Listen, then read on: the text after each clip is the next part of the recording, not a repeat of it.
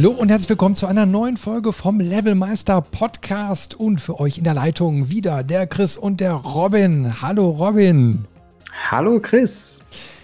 Heute wieder eine Themensendung am Start. Wir wollen über ein Spiel sprechen, was wir beide gezockt haben und äh, ich total geil fand. Und du?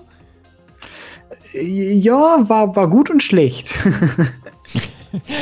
Also es wird, glaube ich, eine interessante Diskussion. Ja, und worüber reden wir? Wir reden über Prey und zwar die Version von 2017, nicht die von 2006. Das werden wir jetzt alles gleich mal aufdröseln, denn das ist ein super, super komplexes Thema, glaube ich. Oder Robin? Ja, und äh, trotzdem auch ein sehr interessantes, wie ich finde. Ähm, weil man gefühlt bis heute nicht so richtig dahinter steigt, warum das neue Prey Prey heißt. Ich musste ja zugegebenermaßen erstmal gucken, was denn Prey überhaupt so bedeutet. Ne? Hat natürlich jetzt so mehrere Bedeutungen, aber so in dem Kontext äh, würde Beute, Opfer ja sehr, sehr gut passen. Also sowohl die 2006er Variante dreht sich um Außerirdische, die bekämpft werden, wie auch die 2017er Variante. Mhm. Aber sonst haben die Spiele eigentlich überhaupt nichts gemeinsam, oder? Äh, ihren Hang zum Obskuren haben sie gemeinsam. ja, wenigstens etwas. ja, also es war ein bisschen äh, Trouble wohl. Ähm, also Prey 2006 war hoch gelobt. Äh, daran kann ich mich noch erinnern. Ich habe es auch mal gespielt. Ich weiß allerdings gar nichts mehr über das Spiel. Ich habe es mir auch gar nicht mehr jetzt im Vorhinein angeguckt, weil, weil wir ja über dieses Spiel auch gar nicht sprechen wollen. Ich mhm. habe nur im mhm. Kopf, dass mir dieses damalige nicht gefallen hat. Oder ich war zumindest nicht so, wow. Ähm, aber mehr kann ich dazu auch überhaupt nicht mehr sagen. Aber es hat eine interessante Entwicklung genommen, denn irgendwann sollte dann auch mal ein Teil 2 kommen. Das war, glaube ich, so 2013, 2014. Der Teil ist nie erschienen und dann sind die Markenrechte irgendwie im Laufe der Zeit bei Bethesda gelandet und dann auf einmal hieß es, es kommt ein neues Prey. Und das war 2017. Ja, und ähm, obwohl das Spiel eigentlich ziemlich gut ist, ähm, hat es auch da wieder nicht ganz überzeugt. Also ich sag mal so, die ähm, Kritiken sind gut ausgefallen, die Spieler mochten es, aber irgendwie haben die Verkaufszahlen das nicht so wiedergespiegelt. Und ähm, werden wir bestimmt auch noch mal drauf zu sprechen kommen, wahrscheinlich erst im äh, weiteren Verlauf des Podcasts, aber ob diese Marke tatsächlich ähm, auch nach diesem Spiel noch eine Chance hat, ist ja, ist eine Frage, die so ein bisschen im Raum steht, tatsächlich. Ja, wir werden viel diskutieren. Also ich habe jetzt gerade noch mal die äh, Metacritics rausgesucht. Also von dem 2006 erschienenen Prey lag die Metacritic äh, bei Windows bei 83 Prozent. Und zum Vergleich das aktuelle, Prey, oder das aktuelle, wir reden jetzt ein paar Jährchen später drüber, aber gut Ding braucht Weile. Ähm, äh, liegt immerhin bei 82 Prozent. Also äh, ein Prozent weniger als damals. Äh, aber da gibt es Schwankungen. Die PS4-Version liegt bei 79 Prozent, während die Xbox One-Version etwas höher bei 84 Prozent liegt. Ja, da weiß man natürlich jetzt nicht genau, warum das so ist, aber wir werden jetzt ja Stück für Stück uns dieses Spiel mal erarbeiten. Da freue ich mich schon drauf. Und bevor wir jetzt aber in die Diskussion einsteigen und überhaupt erstmal erklären, worum es denn in Prey geht, hören wir doch einfach mal in die ersten paar Sekunden des Spiels rein. Guten Morgen, Morgen. Heute ist Montag, der 15. März 2032.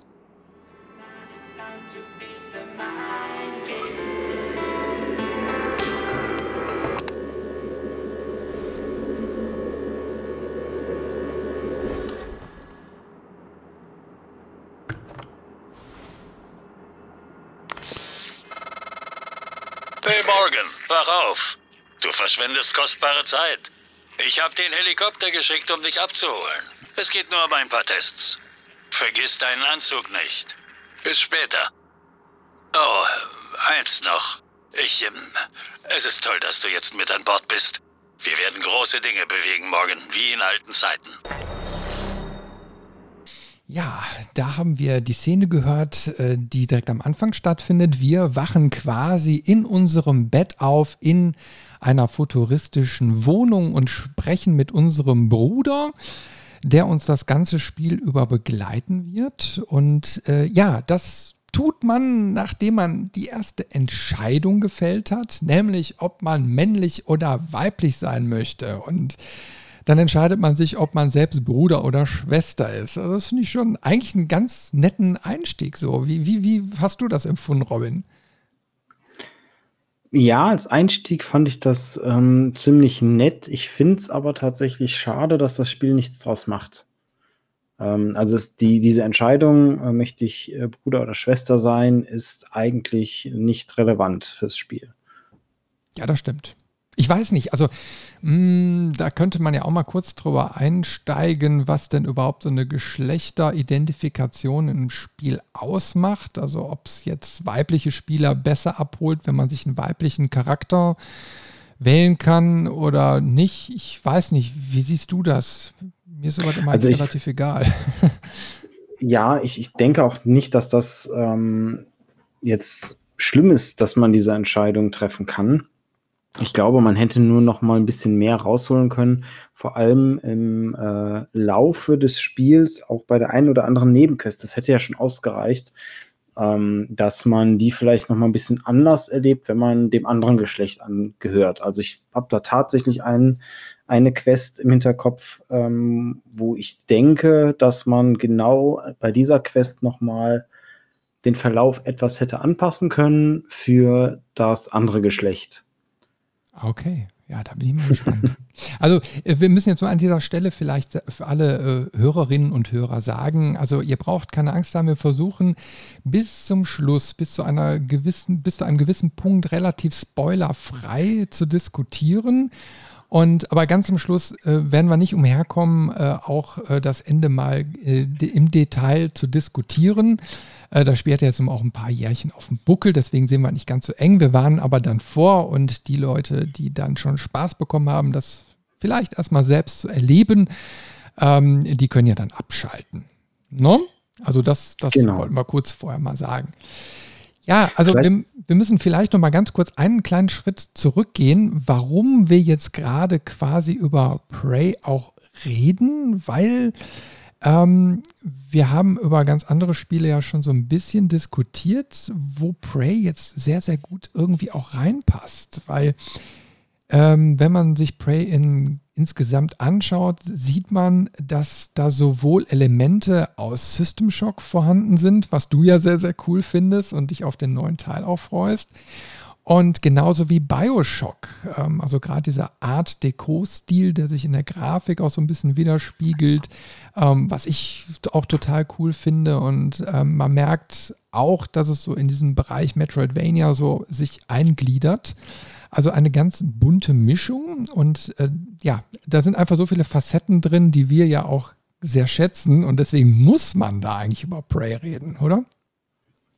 Genau, das ist auch so die ersten Notizen, die ich mir zu dem Spiel gemacht habe, ähm, sind tatsächlich System Shock, ähm, Bioshock und Half-Life. Ich finde, diese drei Spiele sind alle zum Teil in Prey mit enthalten.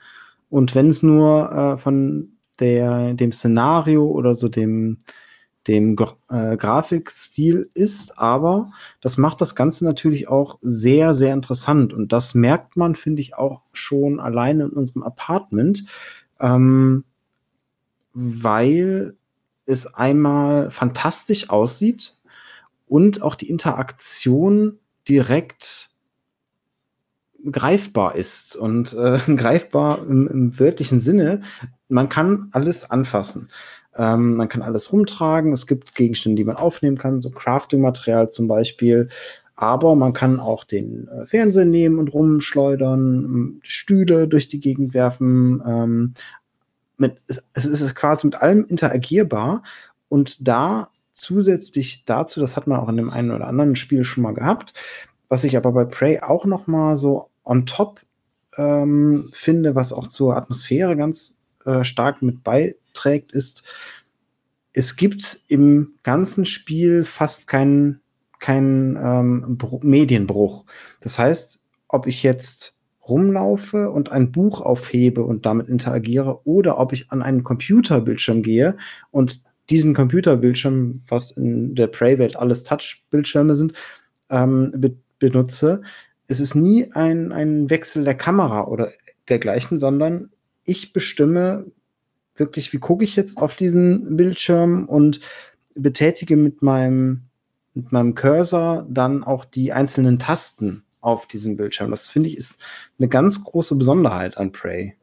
Das ist mir auch direkt aufgefallen. Also ich fand es auch am Anfang ein bisschen gewöhnungsbedürftig, äh, weil andere Spiele es ja nun mal anders machen. Also dann wird quasi dein Sichtfeld ausgeblendet, dann bekommst du eine Nahansicht von irgendwelchen Interaktionsmöglichkeiten oder Bildschirmen oder wie auch immer, ähm, so um die Übersicht wirklich zu maximieren. Und ja, da ist Prey eben halt anders. Also da könnte man schon fast meinen, dass da irgendwie so ein leichter VR-Ansatz drin war, äh, ja. äh, dass man alles irgendwie aus der Ego-Perspektive auch wahrnimmt.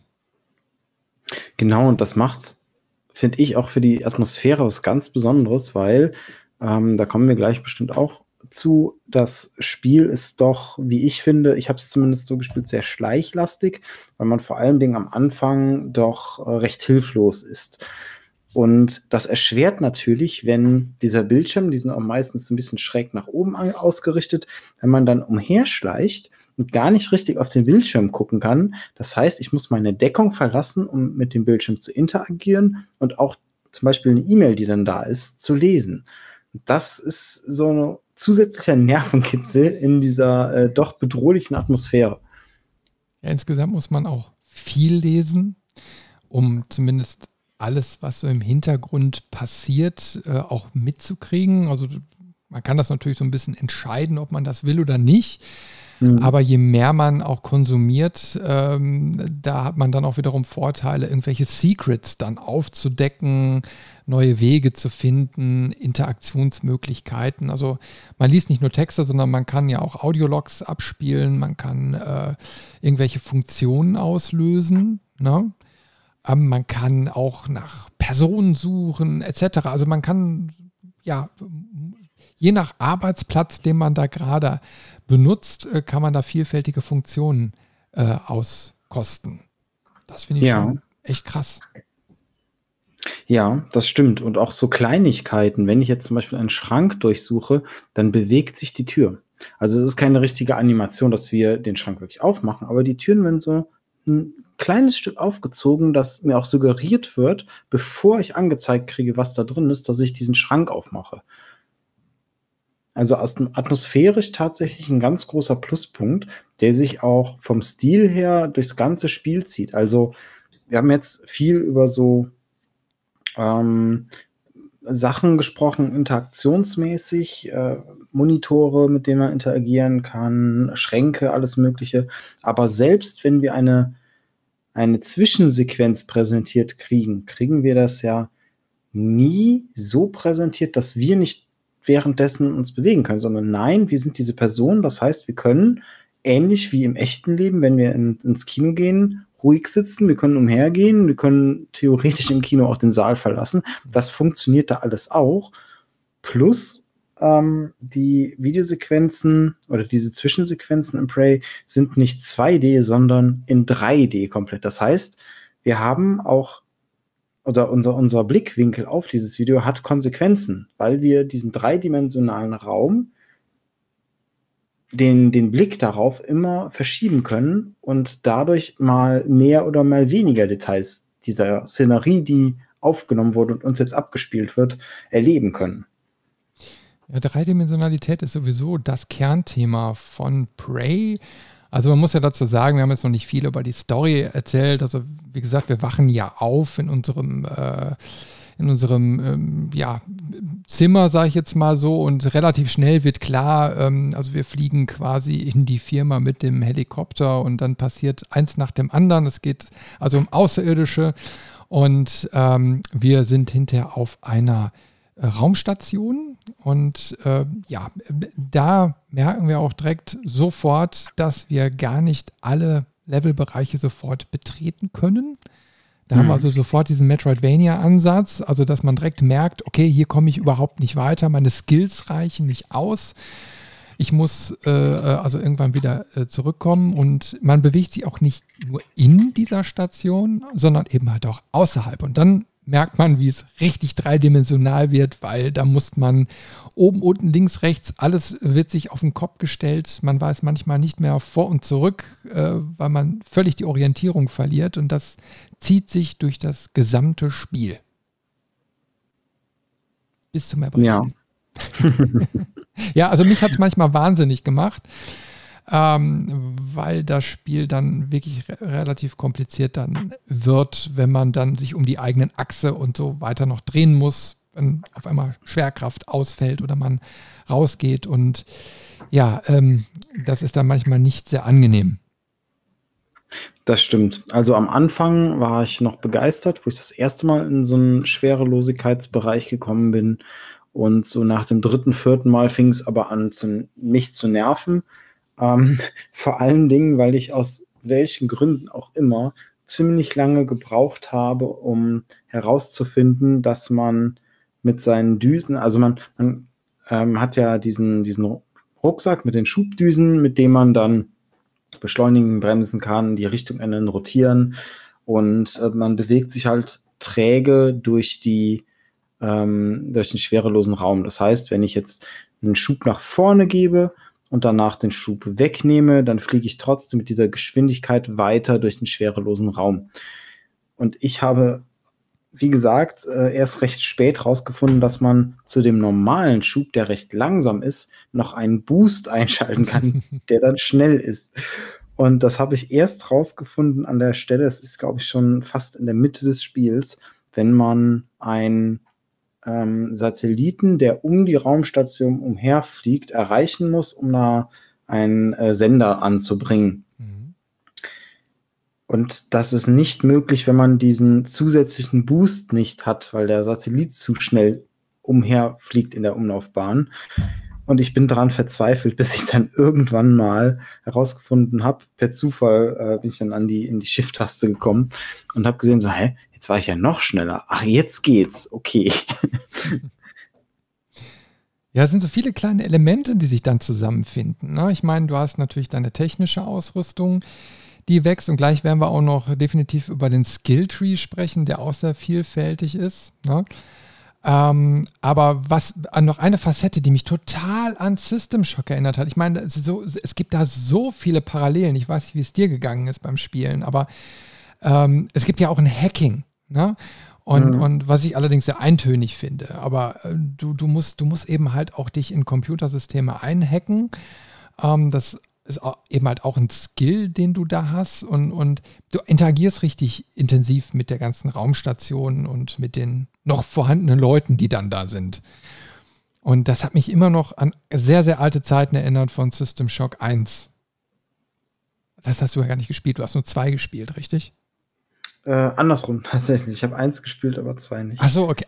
Ach so, ja, dann habe ich das falsch im Kopf gehabt. Siehst du, wir reden so oft miteinander, ich kann mir schon gar nicht mehr alles merken. Ja, aber ähm, ist dir das auch so gegangen, dass du, dass du die, diese ganzen Parallelen äh, gesehen hast? Bei, also ich, ich sehe, dass man diese Parallelen sehen und finden kann. Ich habe sie nur am Anfang gesehen, tatsächlich auch. Wie gesagt, äh, bei System Shock, bei, bei Half-Life gibt es auch Parallelen.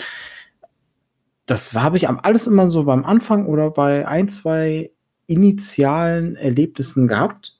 Ähm, und danach aber nicht mehr. Also quasi je weiter das Spiel vorangeschritten ist, desto mehr habe ich Prey als eigenständiges Werk und eigenständiges Produkt gesehen, ähm, was gute Seiten hat, ähm, was sehr außergewöhnliche Seiten hat, weswegen ich wirklich sehr froh bin, dass es dieses Spiel gibt und was aber auch Seiten hat, die mir nicht gut gefallen. Und einen hast du schon angesprochen, und zwar das Hacking.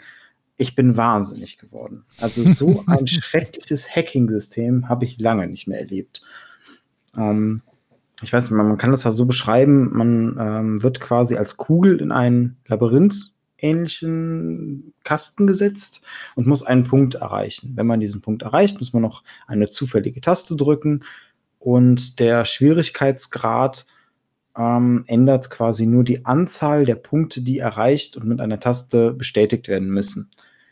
Ähm, das klingt relativ simpel, steuert sich aber ziemlich gewöhnungsbedürftig und die, ähm, die Timer sind, finde ich zumindest, extrem knapp gesetzt. Also ich habe anfangs immer äh, ziemlich oft neu laden müssen, weil ich das dann nicht in der Zeit geschafft habe. Ähm, alleine dieses man kriegt das Bild gezeigt und während man das Bild gezeigt kriegt, also quasi dieses Labyrinth, wo man durch muss, läuft die Zeit schon und du musst eigentlich, ist das vom Zeitlimit so ausgelegt, dass du dich sofort bewegen musst. Ich brauchte aber immer erstmal einen Moment, um mich zu orientieren und mir eine Strecke zu überlegen, wie ich zu diesem Punkt überhaupt komme. Und das war wirklich sehr anstrengend, auch im späteren Verlauf noch. Ja, dieser, dieser Ball oder Punkt, den man da hat, der hat ja auch so einen Drift noch. Also man kann mhm. nicht einfach sagen, so ich steuere jetzt links, rechts, oben, unten, sondern der prallt dann auch an äh, so, so, so, so Quadraten und Rechtecken ab. Da gibt es so verschiedene. Entweder wird man kurz gefreezed, was natürlich Zeit kostet, oder man wird abgebounced, was auch Zeit kostet. Und dann muss man sich wieder neu orientieren. Ich habe es irgendwann drauf gehabt, weil irgendwie hat man auch das Gefühl, dass ich das irgendwie wiederholt. Also, dass es nicht prozedural immer wieder was Neues ist, sondern irgendwie, irgendwie war es immer identisch, deswegen auch langweilig. Hm. Und dann wird nur die Anzahl von Versuchen erhöht. Also man muss ja nicht, also am Anfang muss man einmal, dann hinterher muss man zweimal und hinterher muss man dreimal hintereinander einen Parcours schaffen, wo man hinterher denkt, so, okay, warum? Aber da, da, also da fände ich ein bisschen Abwechslung schöner, ne, wo man, ja, also das hätte man anders gestalten können.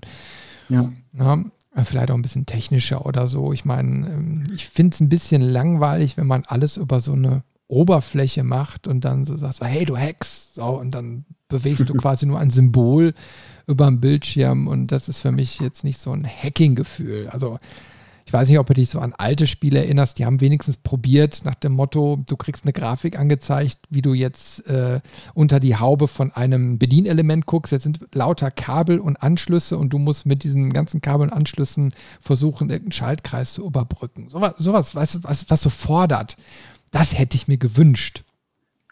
Ich habe tatsächlich äh, einen Gedanken gehabt, wie ich mir das Hacking gewünscht hätte. Es gibt ähm, aus den, auch von Bethesda, den Fallout-Spielen, das Hacking-System finde ich richtig gut, weil du jedes Mal, du kriegst ähm, einen Text vorgesetzt quasi oder äh, ein Bildschirm voll mit, mit Zeichenfolgen und in diesen Zeichenfolgen, ähnlich wie, wie man das bei so äh, Zeitungsrätseln manchmal kennt, sind dann manchmal Wörter, die Sinn ergeben. Und dazwischen sind dann wieder irgendwelche Buchstaben einfach, die keinen Sinn ergeben und du hast so und so viele Versuche, die richtigen Wörter zu treffen, also auszuwählen, anzuklicken, ähm, um das Passwort zu erraten. Und das war immer ein cooles Gefühl, weil es sich, es fühlte sich nicht wie dieses Filmhacken an, aber es fühlte sich schon technisch genug an, dass ich sagen gesagt habe, okay, das ist so ein, so ein, Limit, so ein, so ein Hacking-Light. Das finde ich irgendwie cool. Und ich hätte mir das in Prey richtig gut vorstellen können mit so einer Variante, weil du dann diesen Medienbruch, weil an dieser Stelle hast du auch einen der seltenen Medienbrüche, dass du einen komplett anderen Bildschirm siehst, ähm, der dir angezeigt wird, wie man es aus anderen Spielen kennt. Und mit so einer Variante wie zum Beispiel bei den Fallout-Spielen hätte man das ja auf dem Bildschirm lassen können, dass man wieder wie bei den anderen Bildschirmen quasi touchmäßig mit dem interagiert. Das wäre, glaube ich, eine Variante gewesen, die mir deutlich besser gefallen hätte. Ja, also auf jeden Fall hätte man da viel mehr Varianz reinbringen können. Also ich, ich hatte da nur so an System Shock gedacht, da kannst du dich vielleicht noch dran erinnern, man musste ja wirklich in den Cyberspace hm. und äh, da dann interagieren. Klar, das wäre jetzt nochmal so ein richtiger Bruch gewesen, weil man ja dann äh, quasi in einem anderen System unterwegs gewesen wäre. Das ist natürlich sehr krass. Äh, wir kennen es natürlich auch von Shadowrun, wo man ja auch als Decker quasi in so einer virtuellen Welt unterwegs ist und da so Sachen machen muss. Ähm, ist auch ein Ansatz, aber auf jeden Fall, man merkt immer, also da, da gibt es interessantere Möglichkeiten, als einfach immer nur so einen Ball durch ein Labyrinth zu buxieren. Das ist irgendwie nicht 2017. Ja, das stimmt. Aber gut, ähm, man hat es irgendwie dann doch am Ende geschafft. Und ich hatte auch das Gefühl, und das ist mir während des Spielens gar nicht so aufgefallen, aber vielleicht ist es tatsächlich genau das, dass sich diese Sachen ähm, wiederholen, dass das teilweise äh, die gleichen Rätsel sind, die dann später nochmal kommen. Gegen Ende des Spiels hatte ich weniger Probleme mit dem Hacken. Die, die ähm, Zeit äh, also die, die Zeit, die ich habe, zu nutzen, als am Anfang. Am Anfang war das wirklich, wirklich schlimm und ich habe wirklich viel geflucht, wenn ich hacken musste. Und gegen Ende des Spiels ging es dann einigermaßen. Es war nicht schön, es hat keinen Spaß gemacht, aber man kam besser klar. Mich würde mal eine Sache interessieren, und zwar hat das Spiel einen groß, eine großartige Kritik auch immer wieder abbekommen. Da gab es wohl so einen Bug, ja, kann man nicht, ich weiß nicht, ob da direkt ein Bug war, aber ähm, da wurde sich auf jeden Fall beschwert, dass wenn man gestorben ist und irgendwie neu ins Spiel reingegangen ist, dass äh, es auch passieren konnte, dass man quasi neben einem Monster respawned ist und dann relativ schnell auch wieder kaputt gegangen ist, beziehungsweise man war in einem Bereich, wo man relativ schnell überwältigt wurde wieder. Ja, also diese Speicherpunkte waren irgendwie wohl nicht ganz logisch gesetzt. Ich konnte das nicht ganz nachvollziehen, muss ich ehrlich sagen. Ich hatte das beim Spiel immer so im Kopf, aber ich fand es eigentlich nicht unfair. Ich habe es allerdings auch auf leicht gespielt, weil ich bin ja eher so der Story-getriebene. Ich will mich jetzt da nicht chillen. Mhm. Äh, ne? ähm, aber ich weiß nicht, ist dir das anders gegangen? Hast du das irgendwie wahrgenommen? Also ich hatte, glaube ich, noch nie die Situation, dass ich aus so einem Bildschirm raus bin und direkt neben einem Monster war.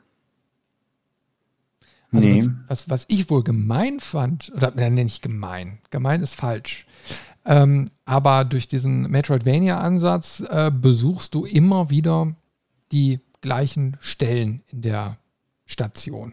Ja, mhm. also man, man, hat ja so verschiedene Levels, also Ebenen, sage ich jetzt mal, und innerhalb der Ebenen gibt es dann auch wieder Untersektionen, die dann einzelne Level darstellen. Und die wiederum, äh, also das hat mich genervt, die haben relativ lange Ladezeiten, bis du in so eine Zone reinkommst. Mhm. Ich weiß nicht, ob das bei dir anders war, aber bei mir hat es ewig gedauert. Und ähm, dann ähm, ja, also das, das, das blockierte irgendwie so ein bisschen. Und dann, und dann jedes Mal, also die, man hat eine Progression in dem Spiel. Das heißt, im Laufe der Story verändert sich auch die Station. Kann man so jetzt grob sagen, ohne zu viel zu verraten. Also da passiert was. Allerdings kommen eben halt auch Monster wieder in die bereits gereinigten Bereiche, was ja auf der einen Seite Sinn macht, auf der anderen Seite aber irgendwie dann auch frustet hinterher, wo man, wenn man so denkt, so mein Gott, jetzt nicht schon wieder. Ich muss da rein, das nervt schon. Und jetzt habe ich wieder die ganzen Fraggles da rumrennen. Äh, wie ist dir das gegangen? Also ich fand das auch sehr eintönig. Ich fand, das war tatsächlich ein Pluspunkt, weil ich dadurch nie das Gefühl hatte, dass es ähm, sichere Orte für mich gibt. Ähm, es gibt ja auch einen Fahrstuhl, den man irgendwann freischaltet, womit man dann zwischen ein paar Gebieten zumindest hin und her reisen kann, schnell.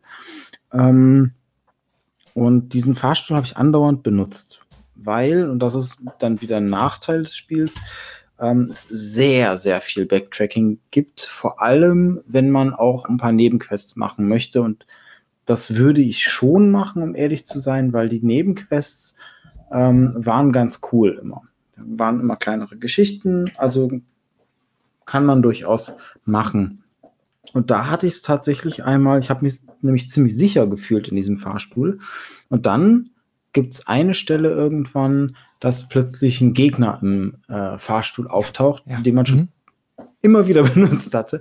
Und da dachte ich, wow, das ist cool, weil sie sich trauen, mit dem, was ich erwarte und was ich gewohnt bin, zu arbeiten und diese Erwartungen dann gegen mich zu verwenden. Was mir dabei nicht gefallen hat, und das geht dann so ein bisschen in deine Richtung, ist, dass ich aber so oft durch die Gebiete hin und her switchen musste. Ähm, und da teilweise hat man das ja auch, wie gesagt, mit dem Fahrstuhl kann man ein paar Gebiete äh, schnell reisen dahin, aber ein paar halt nicht. Und dann musste man durch ein komplettes Gebiet nur durchlaufen, damit man in das nächste kommt, was damit verbunden ist. Und da ging es dann mit der Quest oder so weiter. Da war es dann schon lästig hin und wieder, dass da immer wieder neue Sachen waren. Ähm, und auch da wieder, das Problem haben aber meiner Meinung nach viele Spiele, vor allem gegen Ende. Also ich würde mir tatsächlich hätte ich mir eher gewünscht, dass es gegen Ende sich noch mal ein bisschen mehr zuspitzt, weil die Story nimmt Tempo auf und man möchte unbedingt weitermachen, möchte weitermachen, möchte vorankommen und dann muss man aber doch wieder durch zwei Gebiete laufen und plötzlich sind da wieder Gegner und dann muss man sich damit wieder beschäftigen. Das bremst alles so ein bisschen den, den Erzählfluss. Also ich gebe dir auf jeden Fall recht mit den sicheren Orten. Also das mit dem Fahrstuhl ist mir auch äh, aufgefallen. Ähm, da musste ich auch so ein bisschen schmunzeln. Und ja, das Spiel spielt wirklich so damit. Ne? An allen Ecken und Kanten. Ähm, es gibt ja auch so verschiedenste Quests. Jetzt überlege ich gerade, ob das eine Nebenquest oder eine Hauptquest. Ich glaube, das ist sogar eine Hauptquest. Also auf jeden Fall ist man hinterher, äh, muss man, also man findet ein paar Überlebende und äh, dann muss man quasi du, sich durch einen Lagerraum kämpfen. Mhm. Und da muss man vorher dann so ein paar ja, Sachen vorbereiten.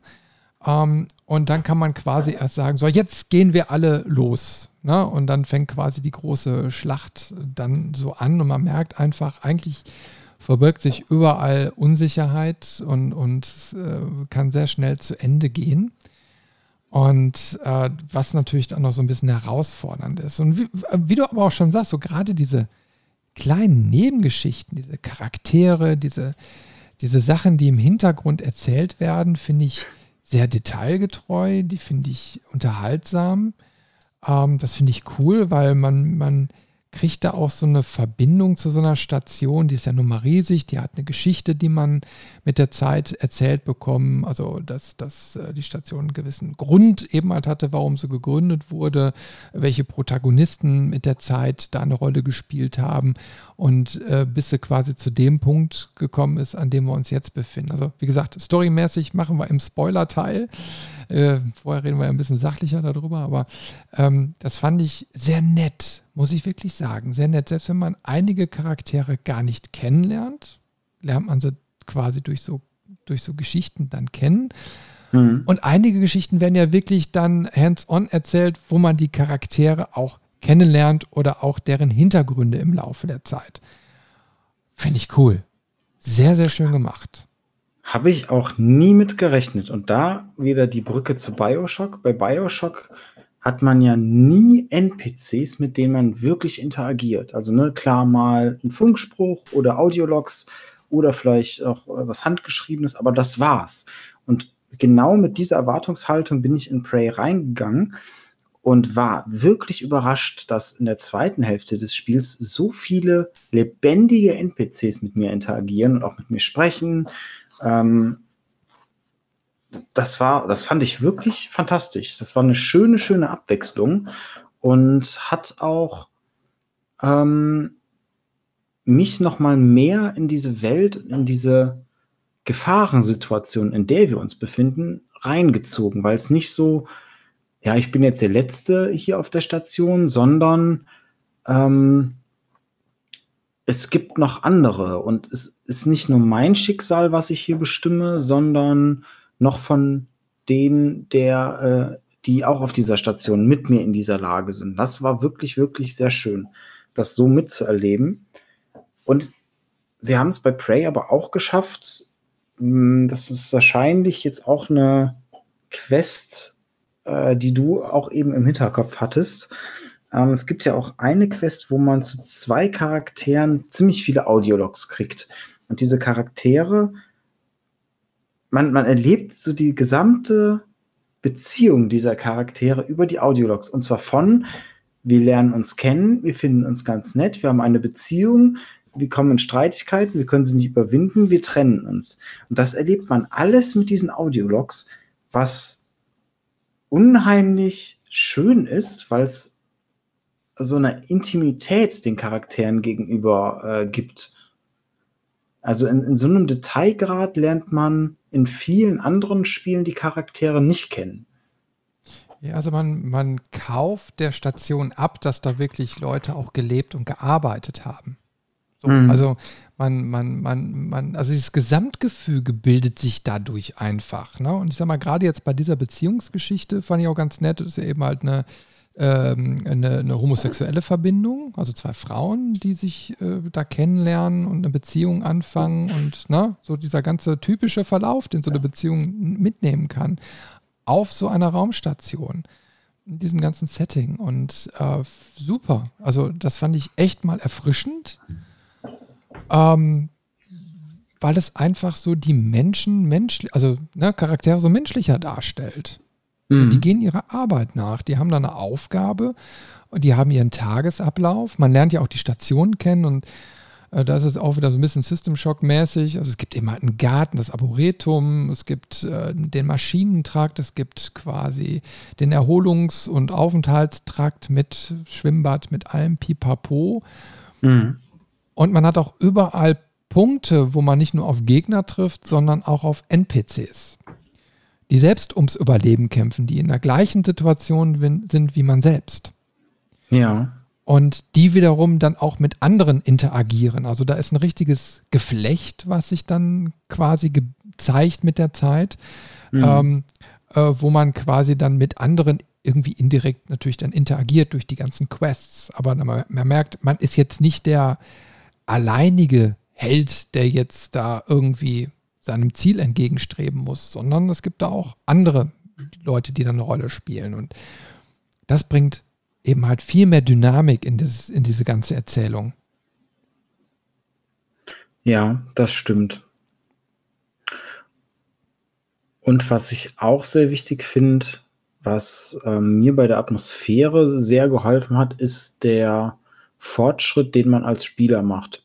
Ich finde, das Spiel, was man am Anfang hat, ist nicht mehr das Spiel, was man am Ende hat, vom Gameplay her. Ähm, da hat man so diese typische Heldenreise gefühlt, auch im Gameplay. Äh, am Anfang ist man, habe ich ja eben auch schon mal erwähnt, sehr hilflos. Man versteckt sich noch vor den Gegnern. Ähm, man hat Angst vor den Gegnern. Also es, die, diese Alien-Rasse die kleinsten äh, davon, die Mimics, können sich halt in Gegenstände verwandeln. Und sie nutzen das, um dich dann aus dem Hinterhalt anzugreifen. Das heißt, man kann sich so ein bisschen das vielleicht vorstellen, ähm, man kommt in einen Raum und ähm, dann stehen da zwei Kaffeetassen auf dem Schreibtisch. Man denkt sich da nichts bei. Und eine dieser Kaffeetassen ist dann aber ein Alien, was, sobald man sich umdreht, einen anspringt und angreift. Und das hat am Anfang noch wirklich einen richtig starken Effekt gehabt. Man, man hat sich alles genau angeguckt, man hat im Zweifel dann äh, mit, seiner, mit seiner Rohrzange eher mal alles kaputtgeschlagen, als das Risiko einzugehen, dass man äh, in einen Hinterhalt gerät. Und im Laufe des Spiels kriegt man dann weitere Gadgets und Upgrades und äh, ein wirklich sehr umfangreiches äh, Skillsystem auch. Und da gibt es eine, äh, ein Gadget, was man dann bekommt, dass man diese Mimics zum Beispiel erkennen kann. Und das nimmt den ganzen Schrecken davon. Dann waren es nur noch die, ja, fast wie so kleine Insekten, die man dann zertritt. Die waren allerhöchstens ärgerlich, aber keine Bedrohung mehr. Und genau das Gleiche hatte man auch bei den normal großen Gegnern, die am Anfang noch da wusste man gar nicht, wie soll ich die denn jemals besiegen und hatte da wirklich Schwierigkeiten, überhaupt äh, so eine Situation zu überleben, wenn man mal entdeckt wurde. Und gegen Ende ist man da, zumindest ich, äh, mit den, den Skills, die ich da gewählt habe, weil äh, da sollten wir gleich auch nochmal drüber sprechen. Ähm, ich bin da durch die Station gehetzt, wirklich. Also ich hatte überhaupt gar kein Problem. Dann war, oh, da ist ein Gegner, so ein, zwei äh, Schüsse und, und äh, meine Skills benutzt und dann war der weg. So, zum nächsten und da und hier. Dann, dann war ich schon mehr so ein, so ein Übermensch quasi. Und das finde ich, haben sie auch gut hingekriegt, diese Wandlung im Laufe des Spiels. Ja, also da hast schon recht. Also am Anfang habe ich das auch so empfunden, so wow, ne? Und hast diese kurzen Schockmomente. Äh, so, und dann irgendwann wird es dir egal. Dann, dann merkst du, ja, so richtig den Megaschreck-Moment löst es dann irgendwie auch nicht mehr aus oder nur noch sehr selten. Und ja, man hat eben halt diese ganzen kleinen Spinnentierchen, die dann da so rumkreuchen und fleuen. Und ich, da habe ich auch so gedacht, Mensch, da hätte man mehr draus machen können. Also, dass, wenn sich so ein Vieh in so eine Kaffeetasse oder einen Gegenstand verwandeln kann, ähm, das, das, das, das hätte man noch narrativer einbauen können. Also, dass man, dass man das über die Spielzeit nochmal so auf eine Spitze treibt. Ne? Ähm, aber das ist irgendwie so ausgeblieben. Das ist irgendwie auf so einem Level geblieben und hinterher hat man schon mit gerechnet, okay, da kommen welche und dann hast du dein Psychoskop hinter. Also das ist eben halt die Technik, die du dir so als Helm drüber ziehen kannst. Und wenn du es aktivierst, hast du zwar eine beschissene Sicht, aber du kriegst wenigstens angezeigt, welche Viecher ähm, eventuell in diesem Raum auf dich warten könnten. Also man muss ja auch sagen, manchmal funktioniert es, manchmal funktioniert es nicht. Das ist ja auch so ein Skill-Level da irgendwie eingebaut. Mhm. Aber ähm, ja, dann, dann ähm, geht man da eben ein bisschen taktischer ran, weil man hat ja auch immer ein bisschen Munitionsprobleme. Weil, bevor wir jetzt über den Skill-Tree reden, müsste man vielleicht auch mal sagen, wir haben ja noch ein, ein äh, System drin, wo man Ressourcen sammeln muss und verwalten muss. Das ist ja auch noch eine, ein Zwischenstep, den man machen muss. Den finde ich eigentlich ganz clever.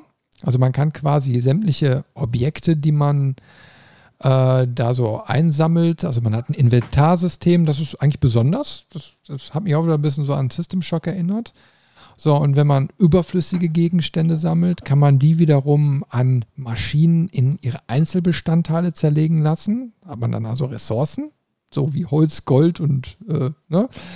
Ähm, nur eben halt dementsprechend äh, so mehrere, die ich, ja, da fand ich wiederum optisch nicht so toll.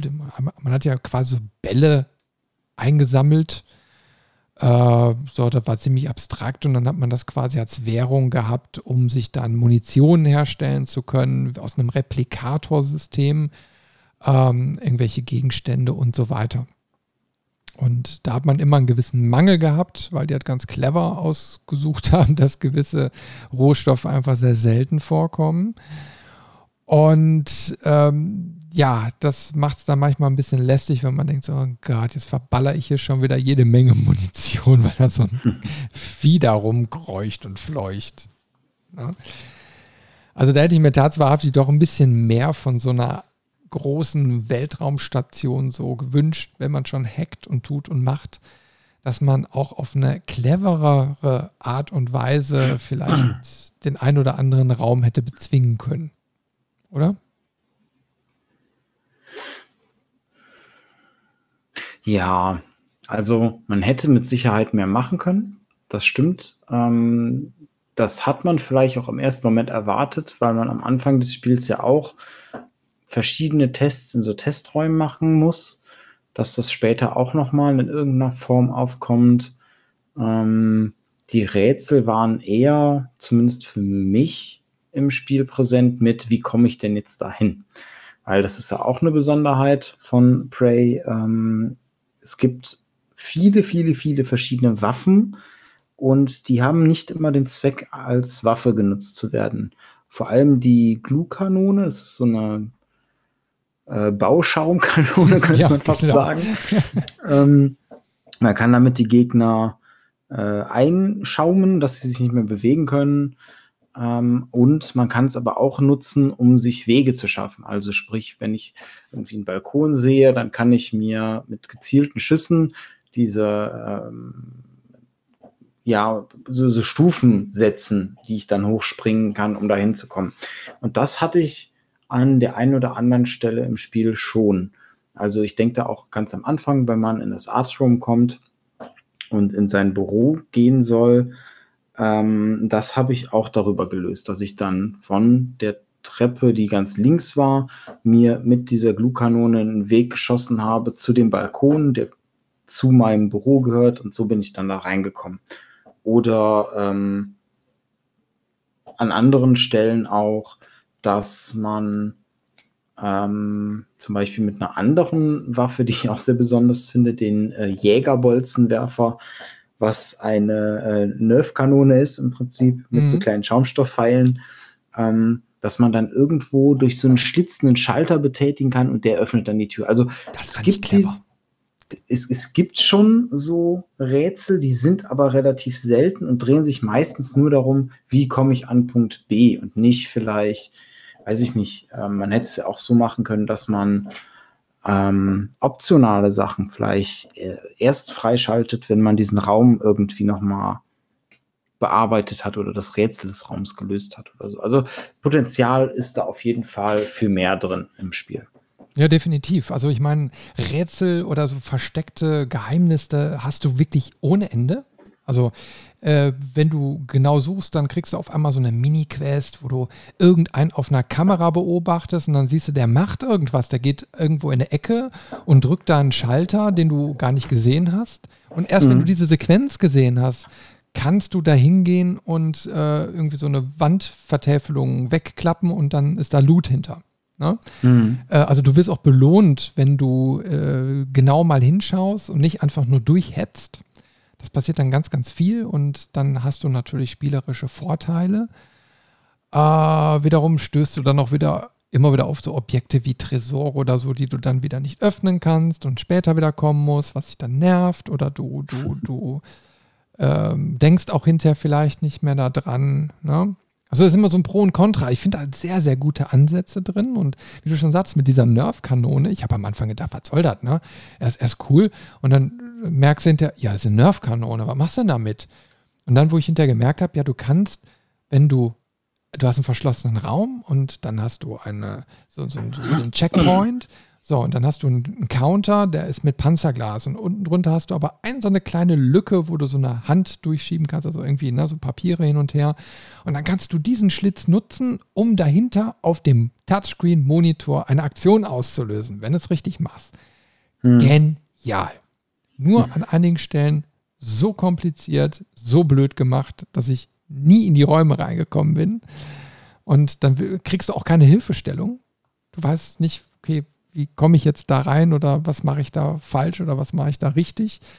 Ähm, an einigen Stellen ist es einfach zu verzwickt und man merkt auch, die Idee hatte irgendwie ein Programmierer, ah ja, komm, bauen wir an so ein paar Stellen ein und dann ist irgendwie gut. Also wie du schon sagst, man hätte da bedeutend mehr draus machen können, weil die Grundidee war super. Ich meine, sie haben es ja auch so gemacht. Ähm, ich hatte diese Stellen tatsächlich nur an zwei Punkten im ganzen Spiel. Und ansonsten bin ich aber auch so in die äh, Räume teilweise gekommen, weil du immer verschiedene Wege hast. Ähm, also zum Beispiel gibt es auch, um jetzt mal so ein bisschen den Schwenk, weil ich kann langsam nicht mehr um den Skill-Tree drumherum reden. es gibt halt später ähm, noch Alien-Skills, die man sich aneignen kann. Dafür muss man diese Aliens auch erst scannen, um die, äh, den Skilltree quasi freizuschalten. Und da gibt es halt ähm, auch verschiedene Arten von Skills. Also es gibt Kampfskills und es gibt aber auch, äh, ich würde es mal sagen, Rätselskills. Also diese Fähigkeit, dass diese äh, Aliens sich in Gegenstände verwandeln können, das kann man später auch lernen. Und das habe ich gemacht und konnte dadurch auch in den einen oder anderen Raum gelangen, wo ich sonst auf Anhieb gar nicht gewusst hätte, wie ich da reinkomme. Und das finde ich ist aber eine schöne Sache, weil ich wette, man kann auch irgendwie anders in diesen Raum kommen. Ähm, das heißt, es gibt diesen, diesen verschlossenen Raum oder dieses Rätsel und ich kann es auf mehrere Weisen lösen. Und das Spiel gibt mir keine vor. Das heißt, ich muss der Kreative sein und ich muss da jetzt irgendwie eine Lösung finden. Und meistens, also ich bin da nie auf die Grenze gestoßen, dass ich gesagt habe, okay, ich würde das jetzt so und so lösen und dann ging es nicht, sondern alles, was man sich ausdenken kann, konnte, würde ich jetzt mal behaupten, kann da in der Regel auch gemacht werden. Und das ist, finde ich, schon wieder eine, eine echt coole Sache, die, glaube ich, auch bei der Programmierung echt schwer zu berücksichtigen ist. Aber guck mal, das wusste ich jetzt zum Beispiel gar nicht. Ich habe bewusst auf die Alien-Skills verzichtet, weil man kriegt relativ am Anfang ja dann eingeblockt. Also wenn du diesen Skilltree aktivierst, dann äh, hat das Auswirkungen auf das restliche Spiel. Mhm.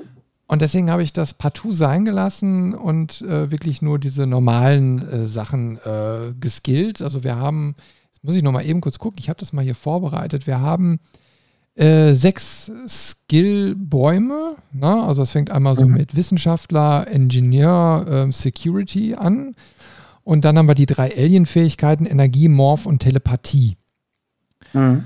So, es ist sehr, sehr umfangreich. Ich habe dann eben halt nur die ersten drei, also Wissenschaftler, Ingenieur und Security gemacht, beziehungsweise da auch, also du musst, du musst schon ziemlich dir aussuchen, was du machst und was du nicht machst, weil du hast eben halt auch nicht unendlich viele Punkte. Und da musst du schon gucken, wie du skills. An einigen Stellen war ich, muss ich vorab sagen, war ich enttäuscht, weil ich die Funktion total langweilig fand. äh, allerdings ist es der erste Skilltree, wo ich eigentlich, aber da kann ich jetzt nicht viel zu viel vorwegnehmen, da müssen wir unbedingt noch gleich im Spoilerteil drüber reden, aber ähm, ähm, wo ich, also da hätte man noch, noch mehr machen können. Sagen wir mal so. Ne? Naja, also ich würde äh, sagen, ähm, jetzt, jetzt unabhängig von den Skills, weil ich habe diese Alien-Fähigkeiten ziemlich viel benutzt und hatte dadurch auch andere Spielerlebnisse als du. Ähm, das kann ich aus dem Punkt sagen, dass das Spiel dir explizit sagt, dass Dinge jetzt anders sind.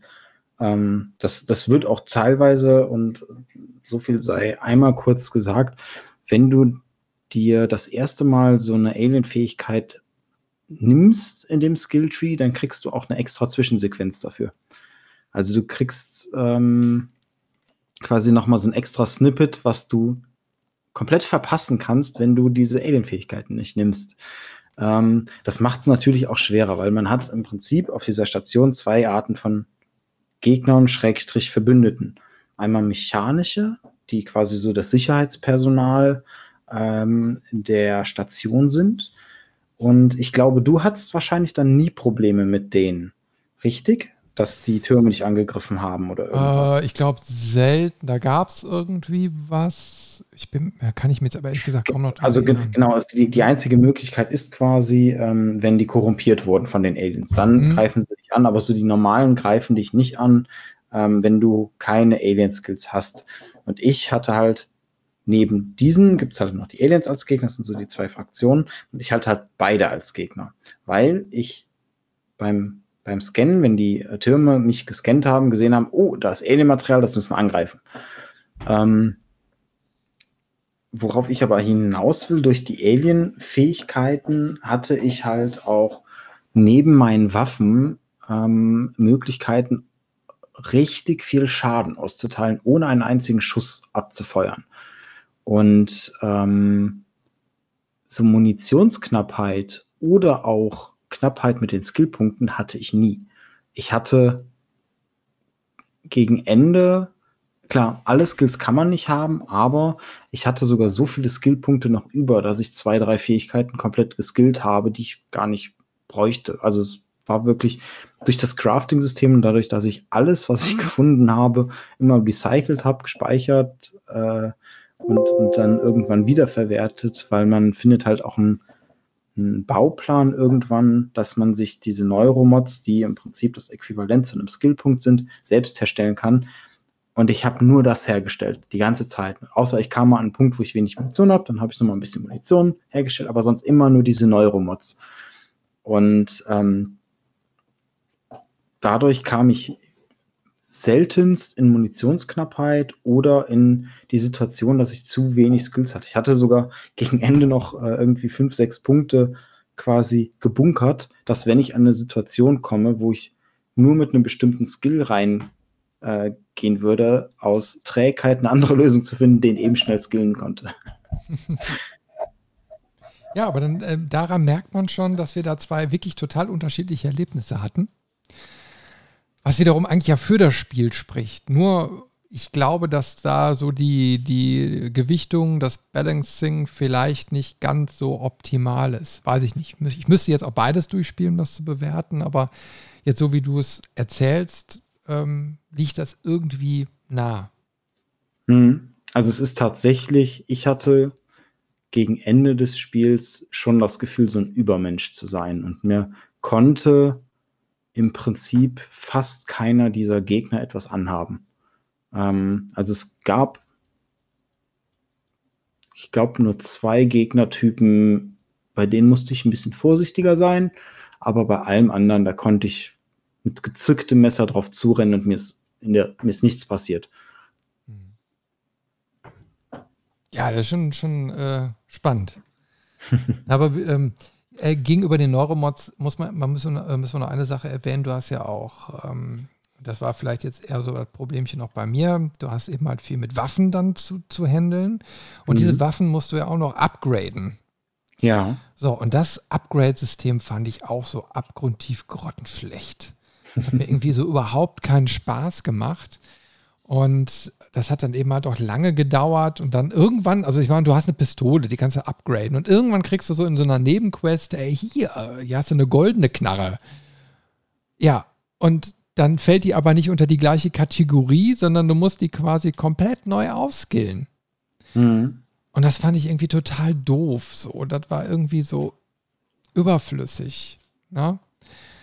Und, und ähm, auch da, ich sag mal, da hätte man vielleicht sagen können, dann, man kann sich vielleicht eher auf eine Sache konzentrieren und, und, und ähm, nicht, nicht alle Waffen oder man hat alle Waffen und kann dann einfach, also sollen dann Spaßfaktor darstellen, aber irgendwie, also das fand ich sehr hemmend, muss ich sagen. Ne?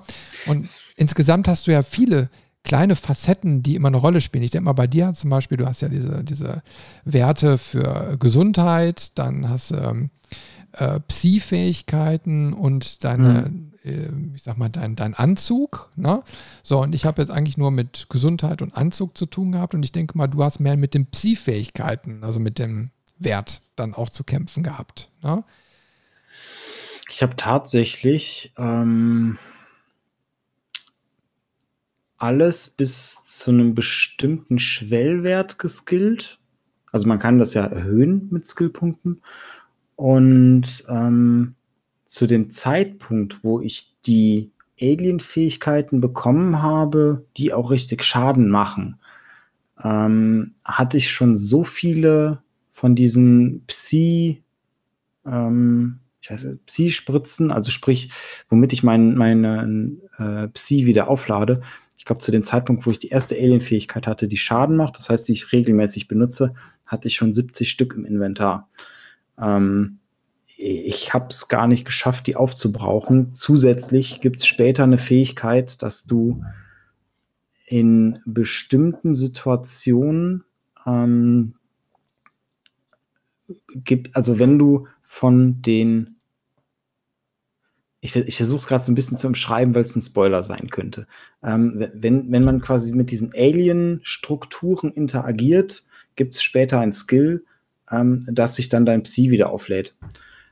Sprich, du musstest dich einfach nur in die Nähe von so einer Struktur stellen und ähm, dann hat sich das automatisch aufgeladen, sodass ich dann nie großartig Probleme hatte, ähm, irgendwie, dass ich keine Ressourcen mehr in der Richtung ha äh, hatte.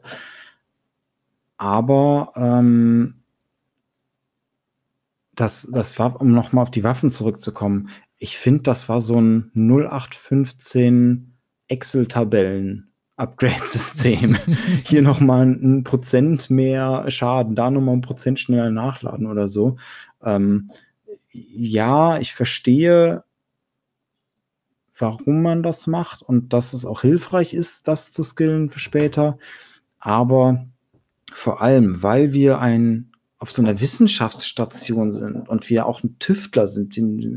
Wir, wir können ja auch den verrücktesten Sachen da arbeiten und äh, ist ja auch so ein bisschen Sci-Fi-mäßig aufgebaut, das ganze Setting, dass es dann noch nicht mal die Möglichkeit gibt, zum Beispiel jetzt bei der Pistole oder auch bei der Schrotflinte, das wirklich zu modifizieren. Sprich, es gibt einen anderen Feuermodus oder die reagiert jetzt ganz anders oder jetzt schießt sie plötzlich weiß ich nicht, anstatt Kugeln irgendwelche Energiegeschosse oder ich baue dann Zielfernrohr oder was, was ich, alles Mögliche drauf. Da haben sie wirklich ein bisschen ihre äh, Chance vertan.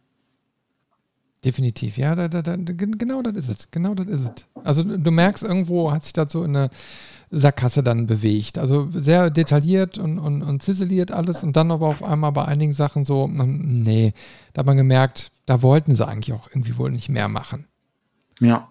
Vor allem, es gibt ja teilweise Waffen, also wir haben ja auch schon ein paar schon genannt, mit der Glühkanone, mit der Jägerpistole, aber auch die Recycle-Granate, das ist super cool. Also es ist eine Granate, die wirft man äh, irgendwo hin, dann saugt diese Granate in der näheren Umgebung alles ein und wandelt es in Materie um, also in diese Crafting-Materie.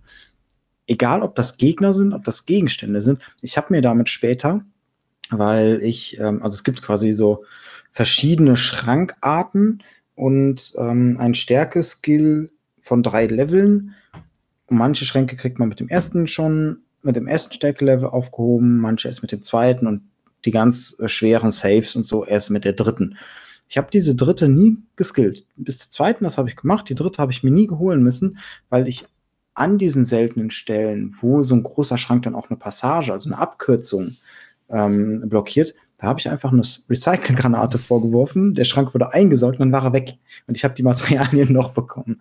Also auch da wieder, das ist cool. Das zeigt auch dass die Entwickler hier kreativ waren. Und ich kann irgendwie nicht nachvollziehen, warum sie beim Waffen-Upgrade-System das nicht gemacht haben. Das war wahrscheinlich, so kann ich es mir zumindest erklären, dass äh, auf irgendeine, in irgendeinem Meeting mit einem Marketing-Mitarbeiter äh, auf der Checkliste stand, äh, für das Marketing brauchen wir Waffen-Upgrades, weil Waffen-Upgrades sind cool. Zack, baut mal irgendwas ein. Ist egal was, Hauptsache wir können es auf die Packung schreiben. Aber ähm, ich, ich glaube, wir sind langsam an so einem Punkt angelangt, wo wir ruhig mal, vor allen Dingen, weil wir schon über eine Stunde jetzt auf dem Tacho haben, mal so langsam in die Spoiler-Richtung gehen können. No? Damit wir jetzt wieder ein bisschen mehr Futter äh, äh in das Ganze reinbekommen. Mhm. Ähm, vielleicht vorher so ein kleines Zwischenfazit. Also ich glaube, man merkt, also wir haben jetzt sehr sachlich erstmal und wenig jetzt über The also über, über inhaltliche Themen und so weiter gesprochen. Aber ich glaube, man merkt schon, warum wir uns jetzt speziell dieses Spiel rausgesucht haben. Und dadurch, dass es so viele Parallelen zu älteren Spielen aufweist und auch wiederum viele Sachen besser macht oder anders macht oder interessanter macht, ist Prey eben halt ein Spiel, wo man sagt, das braucht eine besondere Wertschätzung.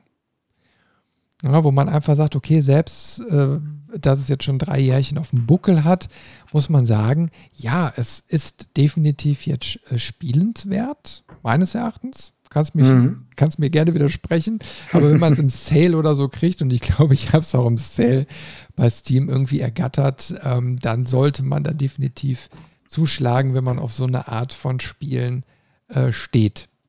Ja.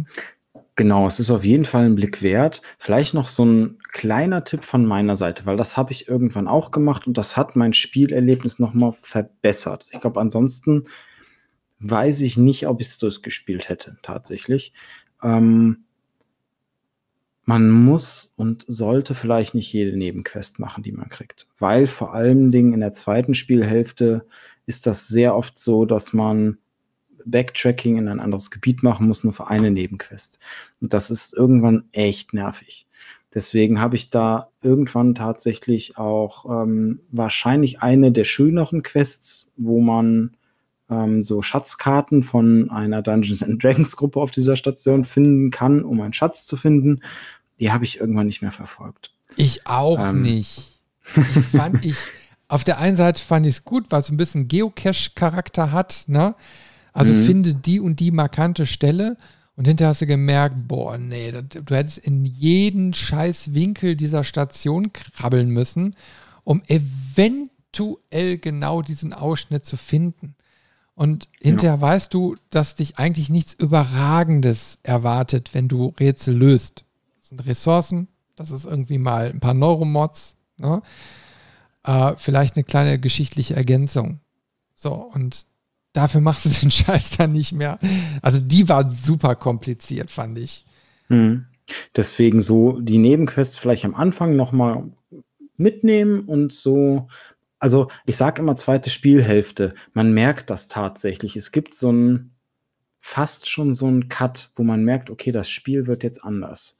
Und das ist vielleicht so der Punkt, wo man ähm, bei den Nebenquests auch gut und gerne, ich meine, jeder ist ja anders gestrickt, aber wenn man da nicht so die Geduld für hat und einem das Backtracking anfängt, auf die Nerven zu gehen, dann lieber die Nebenquests beiseite legen und die Hauptquest verfolgen. Das ist keine Schande und das macht das Spielerlebnis meines Erachtens sogar besser.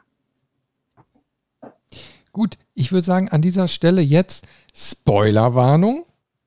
Ab jetzt reden wir Klartext über alles, bis einschließlich, ähm, was uns am Ende erwartet, weil das sind alles Punkte, über die müssen wir sprechen.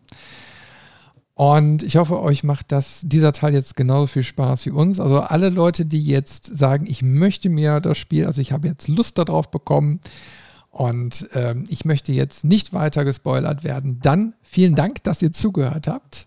Äh, ich versuche äh, so eine kleine Marke noch in den Show Notes zu setzen, wann ihr den Abspann hören könnt, weil wir dann haben, haben wir irgendwas noch zu sagen.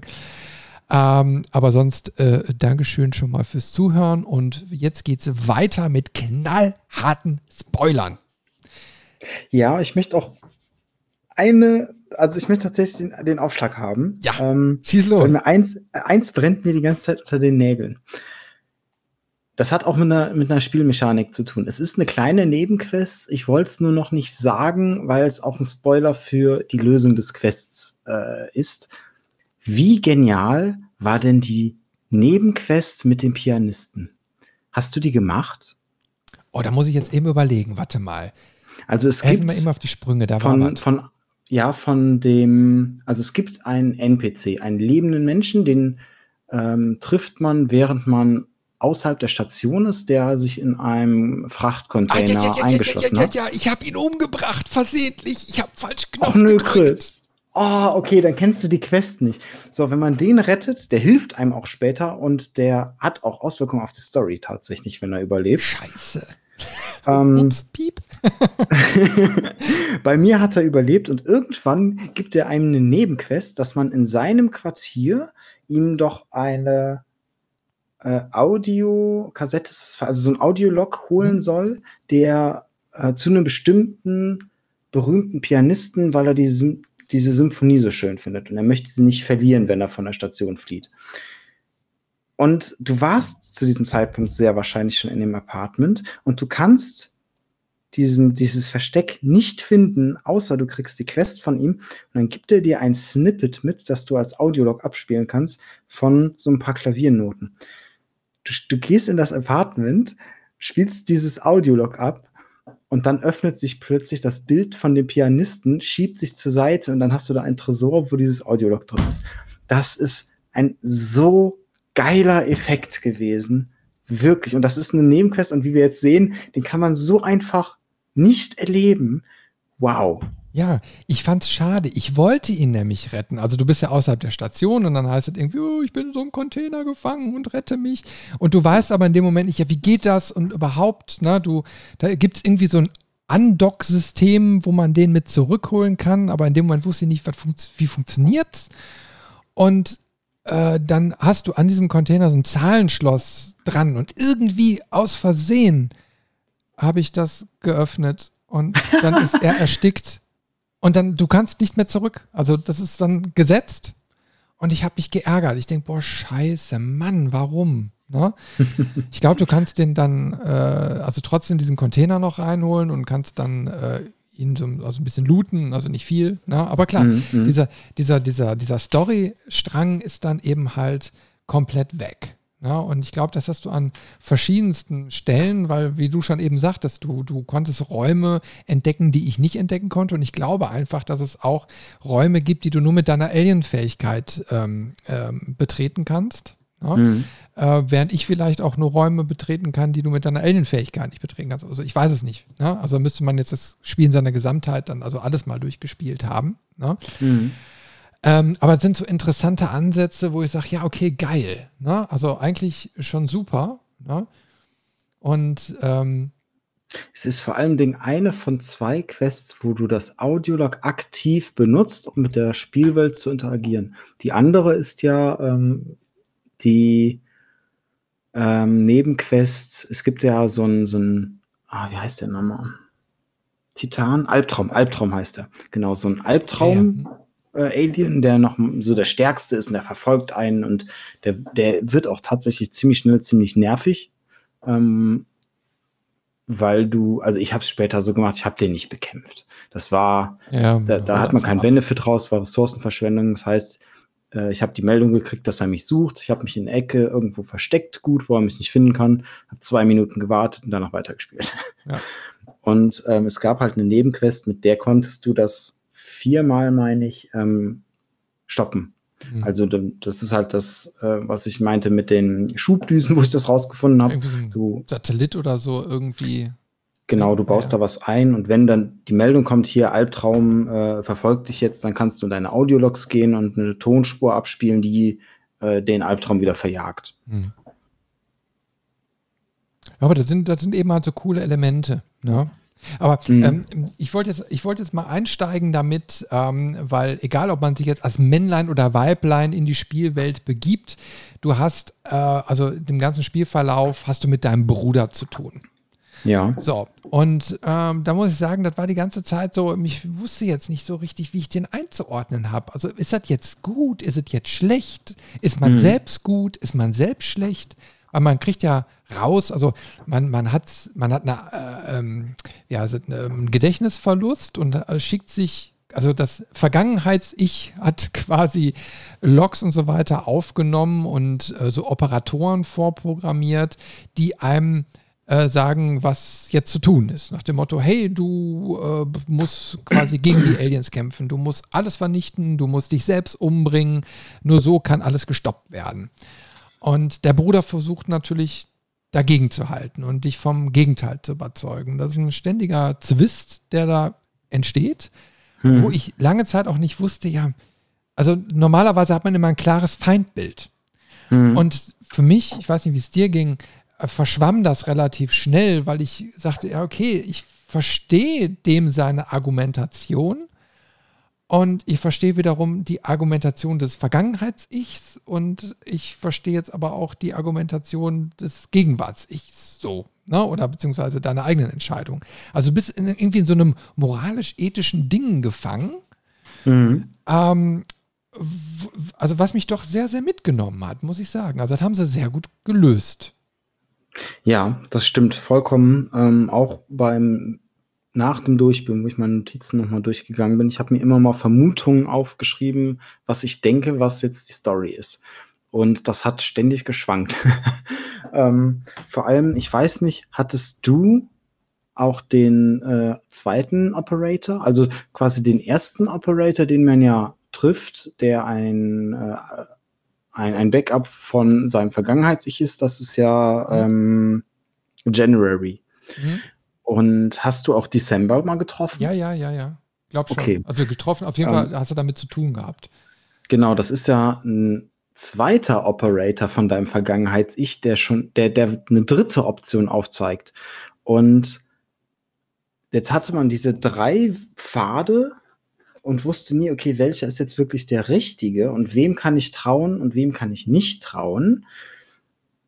Und das war für mich so ein richtiger, so, so ein richtiger Mindfuck-Moment, wenn du Dezember treffen sollst und dann kurz bevor, also du siehst ihn schon, du rennst auf ihn zu und dann wird er von January umgebracht.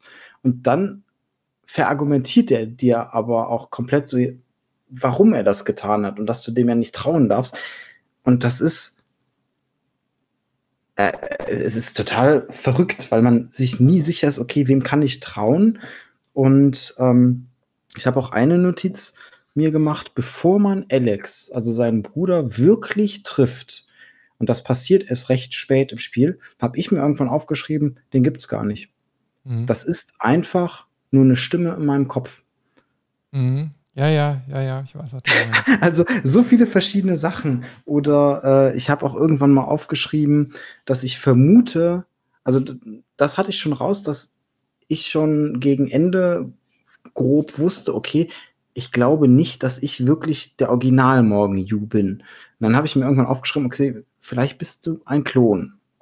äh, vielleicht, also ne, ich, ich hatte schon, man kriegt, und das finde ich echt schön, man kriegt so ein bisschen das Gefühl, okay, hier stimmt irgendwas nicht. Und irgendwie kann ich allem, was ich hier erzählt bekomme, nicht trauen. Und ich glaube, das war bei mir noch mal stärker als bei dir, weil ich habe immer mal wieder so Flashbacks bekommen von der Realität, aber immer nur so kryptisch und so abgeschnitten, dass ich es nicht zuordnen konnte. Ähm, aber nachdem ich das Ende gesehen habe und wusste, was wirklich passiert ist und was wirklich gerade geschieht, haben all diese Flashbacks, die ich durch die Alien-Fähigkeiten bekommen habe, Sinn ergeben. Und das ist richtig wow. ja, ja, ja. Aber wie gesagt, also bevor wir jetzt äh, irgendwie mal über das Ende reden, machen wir ganz zum Schluss. Aber ähm, mir ging es äh, schon genau so, weil der Bruder geht ja eigentlich sehr, sehr ja, brüderlich mit dir um. So, er, er versucht dich zu beschwichtigen, er versucht auf die, dich einzureden, aber er kommt eigentlich nicht böse rüber. Auch wenn du ihn hinterher triffst, also klar, ich meine, äh, äh, bevor du ihn triffst, du, du, hast ja gerade gesagt, existiert er überhaupt? Weil der Einstieg ist ja nun mal so, du bist in deiner Wohnung, du wirst ins Büro geflogen, so und irgendwann, puff, merkst du, äh, du wirst ja verarscht. Das ist eine Kulisse. Ne? Du bist auf mhm. der Raumstation und die, du hast eine Amnesie und die wurde irgendwie herbeigeführt durch irgendwelche Experimente und ähm, ähm, die haben, dir was vorgegaukelt. So, und das hast du jetzt im Kopf, nimmst das Ganze mit und dann, du, du hast ja nur quasi so ein Bild und eine Audiogeschichte von den NPCs und dann sagst du natürlich, ja, existiert der jetzt wirklich oder ist da jetzt nur irgendeiner, der quatscht? Ne? Weil du kannst es ja nicht beurteilen in dem Moment. Mhm. Und irgendwann triffst du ihn dann aber, du weißt, er ist wirklich reell und ja, er ist eben halt so ein pummeliger Typ, ne, der eben halt wohl anscheinend mit seinem Bruder oder Schwester, je nachdem, wie man sich dann entschieden hat, ähm, lange zusammengearbeitet hat, die eine gewisse Vergangenheit haben, die eine Familiengeschichte haben. Mhm. Und dann kriegt das Ganze so einen Tiefgang. Und den finde ich großartig gemacht. Also ich habe mich, wie gesagt, also es war so ein, so ein Etappen dabei, dieses, ich glaub's, ich glaub's nicht. Ja, ne, so, und dann, dann fällt man ja so seine Entscheidung. Mhm. Und das, man, man hat ja auch diese Erwartungshaltung, man weiß, man muss Entscheidungen fällen und die haben gewisse Konsequenzen. Ja? Mhm. Ähm, so, und dann tut man sich manchmal natürlich auch schwer, eine Entscheidung zu fällen. Ne? Und ich meine, äh, du, hast, du hast ja relativ früh im Spiel die Chance zu sagen, ich hau einfach ab. Na, du kannst Hast ja, du das mal gemacht? Nein, aber ich habe mir tatsächlich, ähm, das können wir gleich nochmal im Detail besprechen, aber ich habe mir mal alle mhm. Enden in einem Zusammenschnitt angeguckt. Weil ich habe kurzfristig mit dem Gedanken so gespielt. Also du kannst ja in eine Fluchtkapsel im Arboretum rein, kannst den Knopf drücken, dann geht irgendwann ein Countdown los und dann bist du weg. Du sprengst mhm. dich quasi mitten im Spiel raus. Und diese Entscheidung hast du ab einem gewissen Punkt. Und ich habe natürlich gesagt, ja, okay, was soll das? Also dann muss ja zwangsläufig das Spiel vorbei sein. Irgendwas passiert ja dann. Und äh, was bringt es denn dann? Ich, na, also ich, ich, will ja das Spiel spielen. Mhm. Ähm, und und ähm, es ist auch in dem Moment endgültig. Du kriegst dann nur eine, eine äh, Abschlusssequenz dann angezeigt, irgendwie, wo, wo dann gesagt wird, ja, er, er ist nicht der eine. Ne? Mhm. Also da wird irgendwie ein Urteil über dich gefällt. So. Und, aber in dem Moment weißt du ja auch gar nicht, worum es geht. Ne? So, und ja. irgendwie meine, meine Träume sind immer noch da. Irgendwie so ein, so, ein, so ein kryptischer Text wird da vorgelesen, fertig, du reist einfach zur Erde, bombs, dann wird ausgeblendet. Aber du hast diese Option, da habe ich mir so gedacht, das, das erste Spiel, wo, wo ich weiß, du kannst dich mitten im Spiel quasi rauskatapultieren und sagen, ich will keine Endkämpfe, ich will gar nichts, ich will einfach nur weg und kannst ganz egoistisch in diese Fluchtkapsel rein und sie funktioniert, du kannst dich rausschießen. Wo funktioniert's? Normalerweise ist genau dieser Weg immer versperrt und dann heißt es, ja, du musst aber noch das machen, du musst noch das machen, du musst noch das machen. Aber du hast nie die Freiheit zu sagen, ich klinge mich aus. Aber das gibt dir Prey. Ja, das stimmt. Und dann aber auch äh, mit der Konsequenz, dass du das Ende nicht verstehst. Also, dass du einen sehr unbefriedigendes Ende bekommst. Ähm, aber ich fand das echt cool. Ich habe das auch vorher gespeichert und habe das dann einfach mal gemacht. Ähm, habe dann danach wieder geladen, ähm, weil ich auch, also wie gesagt, das unbefriedigend und ich konnte damit auch irgendwie nichts anfangen. Dachte so, hey, das kann nicht das Ende sein. Ähm, aber was ich halt echt interessant finde, dieses Ende, dieses schnelle Ende, das kriegst du ja, also das ist ja eine Nebenquest, die das macht und nicht die Hauptquest. Mhm. Und das ist irgendwie, da rechnet man gar nicht mit, tatsächlich. Ich muss aber auch sagen, um nochmal auf unseren Bruder ähm, zu sprechen zu kommen, von dem, was er macht, gehe ich völlig mit dem mit, was du gesagt hast. Ich finde, sie haben sein Design aber schlecht gewählt. Und zwar hat er für mich recht schnell am Anfang schon einen unsympathischen Eindruck gemacht und mehr so den Eindruck, okay, das wird der Bösewicht sein. Das sind ja auch die ersten Indize, die du am Anfang kriegst, dass er eigentlich der Böse ist. Es wendet sich später wieder und dann wird es wieder ein bisschen komplexer und verwirrender. Aber er hat so dieses typische Klischee-böse Aussehen. Er ist unser Bruder, aber er ist äh, pummelig, er ist nicht so ansehnlich, ähm, wirkt irgendwie äh, von, von der Ausstrahlung her auch nicht so, nicht so sympathisch, nicht so präsent. Ähm, ich finde, da hätten sie den Effekt noch mal steigern können, wenn sie ihn noch ein bisschen ähnlicher zu unserem Charakter gestaltet hätte. Ich hätte sogar, und das kam mir dann auch äh, später der Gedanke, ich hätte das richtig cool gefunden, wenn das wie zum Beispiel bei Assassin's Creed Odyssey ist. Da kann man auch am Anfang auswählen, möchte ich Männlein oder Weiblein spielen. Und die andere Person. Also wenn ich jetzt äh, sage, ich möchte einen Mann spielen, dann ist die Frau meine Schwester. Genau das gleiche hätten die ja hier auch machen können. Dass quasi den, den man nicht wählt, der ist dann Alex. Weil Alex ist ja auch ein neutraler Name im Amerikanischen. Es mhm. hätte also auch funktioniert. Und das hätte ich, glaube ich, besser gefunden. Weil dann nicht so offensichtlich erstmal in diese, in diese Fahrtrichtung es geht mit, das wird wahrscheinlich der Böse sein. Ja, ich weiß sowieso nicht, ich sag mal, wenn wir so über attraktive und nicht attraktive ähm, Charaktere so sprechen, ähm, warum man da jetzt auch, also du hast einen starken Kontrast. Dein Bruder ist eben halt der, der äh, Pummelige, ne, ähm, der sein ganzes Leben irgendwie schon in dieses Projekt reingesteckt hat. So, und man selbst, egal ob man Männlein oder Weiblein spielt, ist wieder so der oder die attraktive, ne, dynamisch, jung und kräftig, so. Und mhm ja, da weiß ich nicht, immer so dieses Klischee. Und da weiß ich eben halt nicht, warum hat Prey da nicht auch mal mitgespielt? Also warum, ich sag mal, guck mal, du hast, du hast äh, gleichgeschlechtliche Beziehungen im Spiel und so weiter. Warum, warum spielst du nicht einfach ein normaler Typ wie du und ich mit allen Vor- und Nachteilen? Das Spiel geht ja sogar in die andere Richtung. Es gibt zwei dickere Charaktere im Spiel und der eine ist wirklich ein Bösewicht und der andere ist vermutlich, also ne, das ist ja unser Bruder, der vermeintlich äh, ein, ein Bösewicht ist. Das heißt, das suggeriert auch wieder, diese pummeligeren, unattraktiven Menschen sind haben eher die Tendenz, die Bösen zu sein. Das ist das Spiel, das ist das, was das Spiel meiner Meinung nach da ähm, bewusst oder unbewusst platziert. Und das finde ich irgendwie schade. Mhm. Ja, also da hätte man definitiv mehr machen können. Also das würde ich mir auch wünschen. Also wenn man schon Dynamiken drin hat, wenn man Charakteroptionen hat, ähm, dass es da einfach auch auf einem normalen Level mal irgendwie geht. Ich meine, es gibt so viele Spiele, wo du deinen Charakter sowieso individualisieren kannst, aber mir fehlt da auch immer so ein bisschen dieses Natürliche.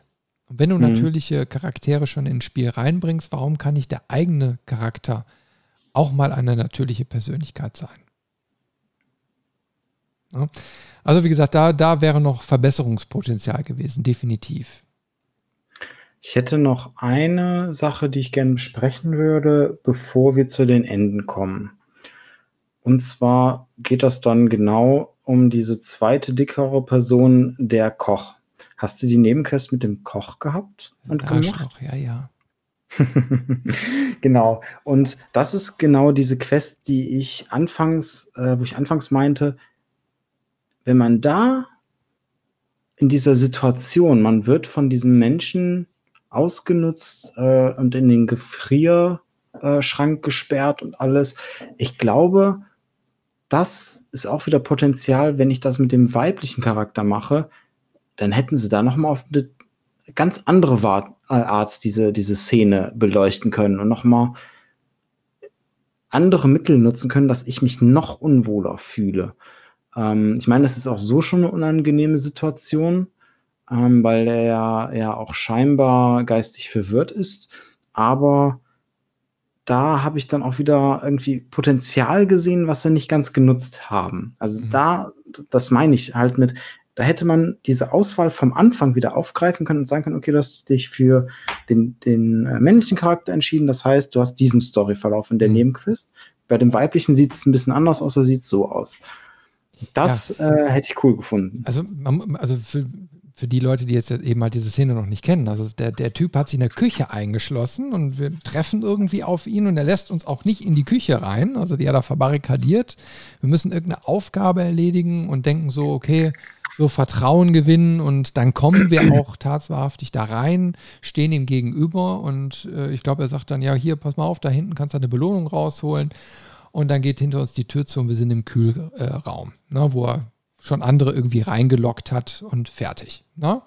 Mhm. Äh, überlässt, überlässt uns quasi unserem Schicksal. So, das Spiel macht an dieser Stelle nicht viel. Man muss quasi äh, zwei, drei Sachen tun, dann ist man quasi auch schon wieder aus diesem Raum raus. Der Koch ist getürmt und ähm, hat dann noch irgendwie so eine Granatenschaltung an der Ausgangstür äh, hinterlassen, die man aber auch leicht erledigen kann. Und wie du schon sagst, da hätte man eine beklemmendere Atmosphäre noch schaffen können, weil dieser Typ, der scheint ja irgendwie wahnsinnig zu sein, also total bekloppt. Mhm. Also er kriegt ja auch noch im Laufe der, der Zeit mehr Tiefgang, weil mehr Geschichten über ihn erzählt werden, bis man ihn hinterher ja. wieder trifft. Also man merkt wirklich so, der Typ, der muss weg. Der muss definitiv weg. Ne? Mhm. Obwohl man da ja sogar noch die Wahl hat, ob man das will oder nicht. Also man hat wieder diesen moralisch-ethischen äh, Prozess da so drin. Ne? Mhm. Ähm, aber definitiv an der Stelle hätte man mehr so dieses ausgelieferte unter Zeitdruck stehen, erfrieren, keine Ahnung, irgendwie sowas hätte man oder er raubt dich sämtlicher, ähm, äh, ich sag mal, Inventargeschichten oder ja, die Frau da bedrängen können oder wie auch immer. Irgendwie eine komische Situation hätte da aufgebaut werden können und das hat das Spiel überhaupt nicht getan. Ja. Was aber ein schönes Detail ist tatsächlich, sobald der Koch dann äh, auf der Flucht ist, sind überall auf der Station diese Fallen immer wieder. Und ich bin da ziemlich häufig reingetappt, ja, weil ich einfach ja. nicht drauf geachtet habe. Aber das ist dann so, ähm, ich finde tatsächlich auch ein schönes Element, um ihn immer präsent im Kopf zu haben. Dann, dann bin ich mal wieder in so eine Falle getappt und denke mir so, ah, stimmt, den müssen wir noch kriegen. Und dann räche ich mich an ihm.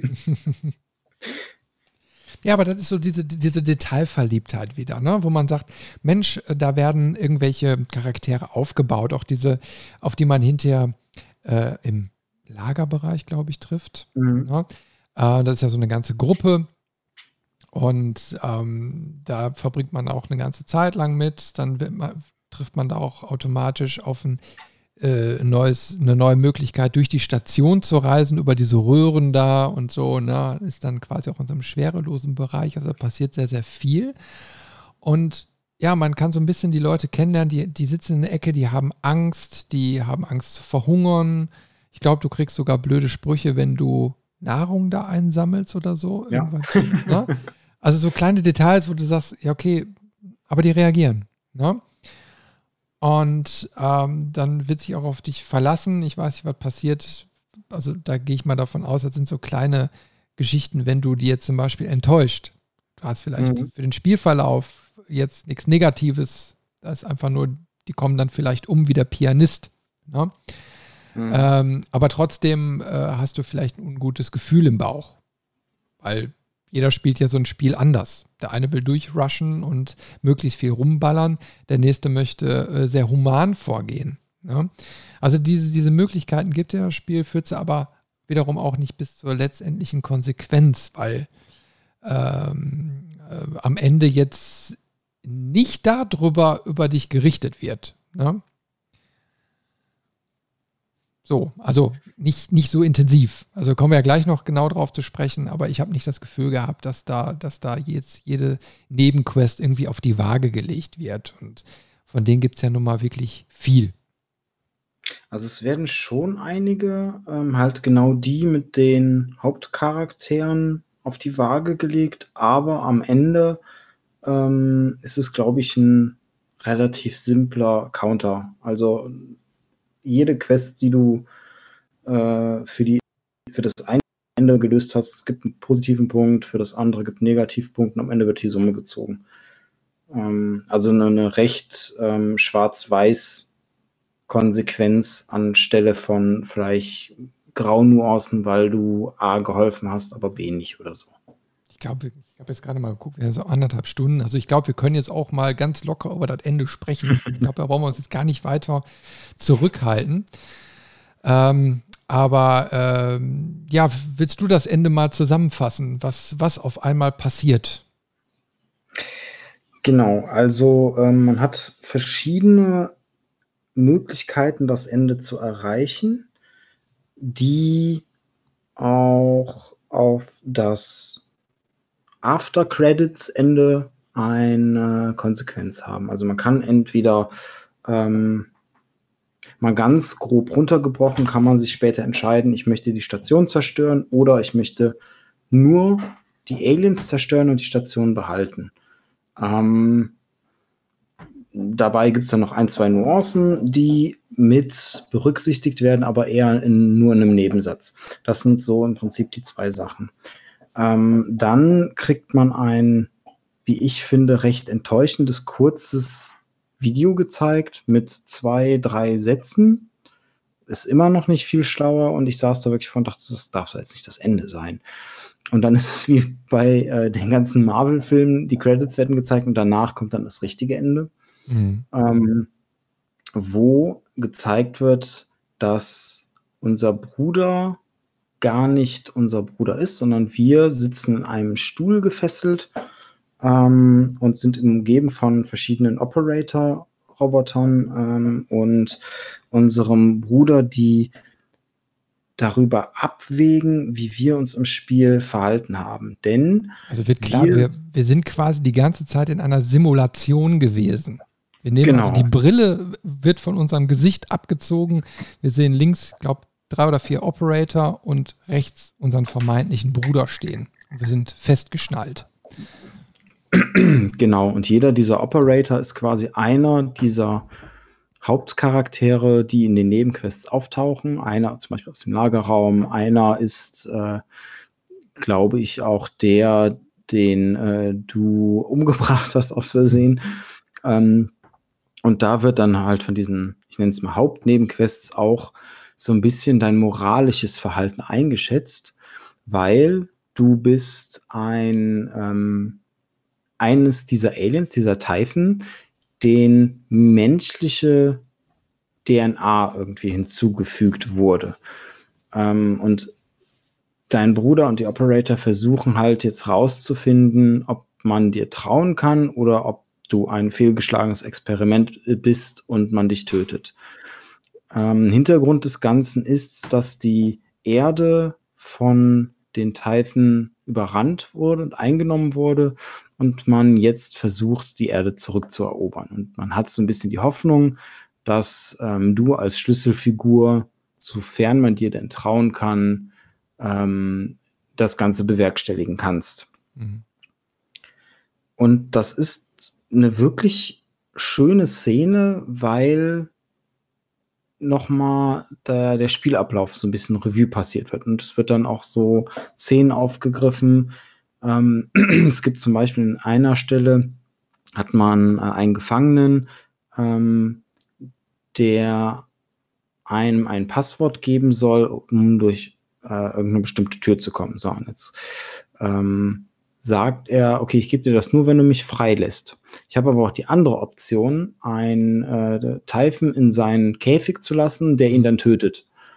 Und ähm, genau diese Stelle wird auch am Ende erwähnt und wird gesagt, okay, er hat ihn, bei mir war es jetzt, ich habe ihn gerettet, ähm, also freigelassen. Dann hat er gesagt, er hat ihn freigelassen, obwohl es ein verurteilter Straftäter war.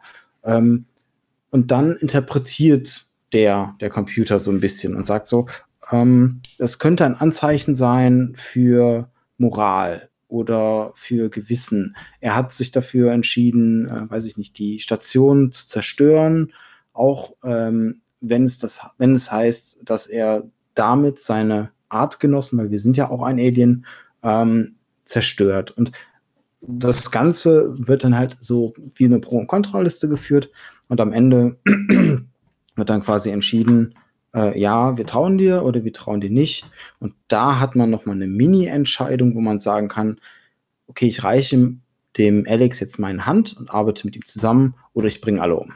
Ja. Und das war der Moment, wo ich gemerkt habe, dass alles an einem Punkt wieder zusammenkommt und da war der komplette Wiederspielwert weg. der, der ist bei mir völlig verpufft.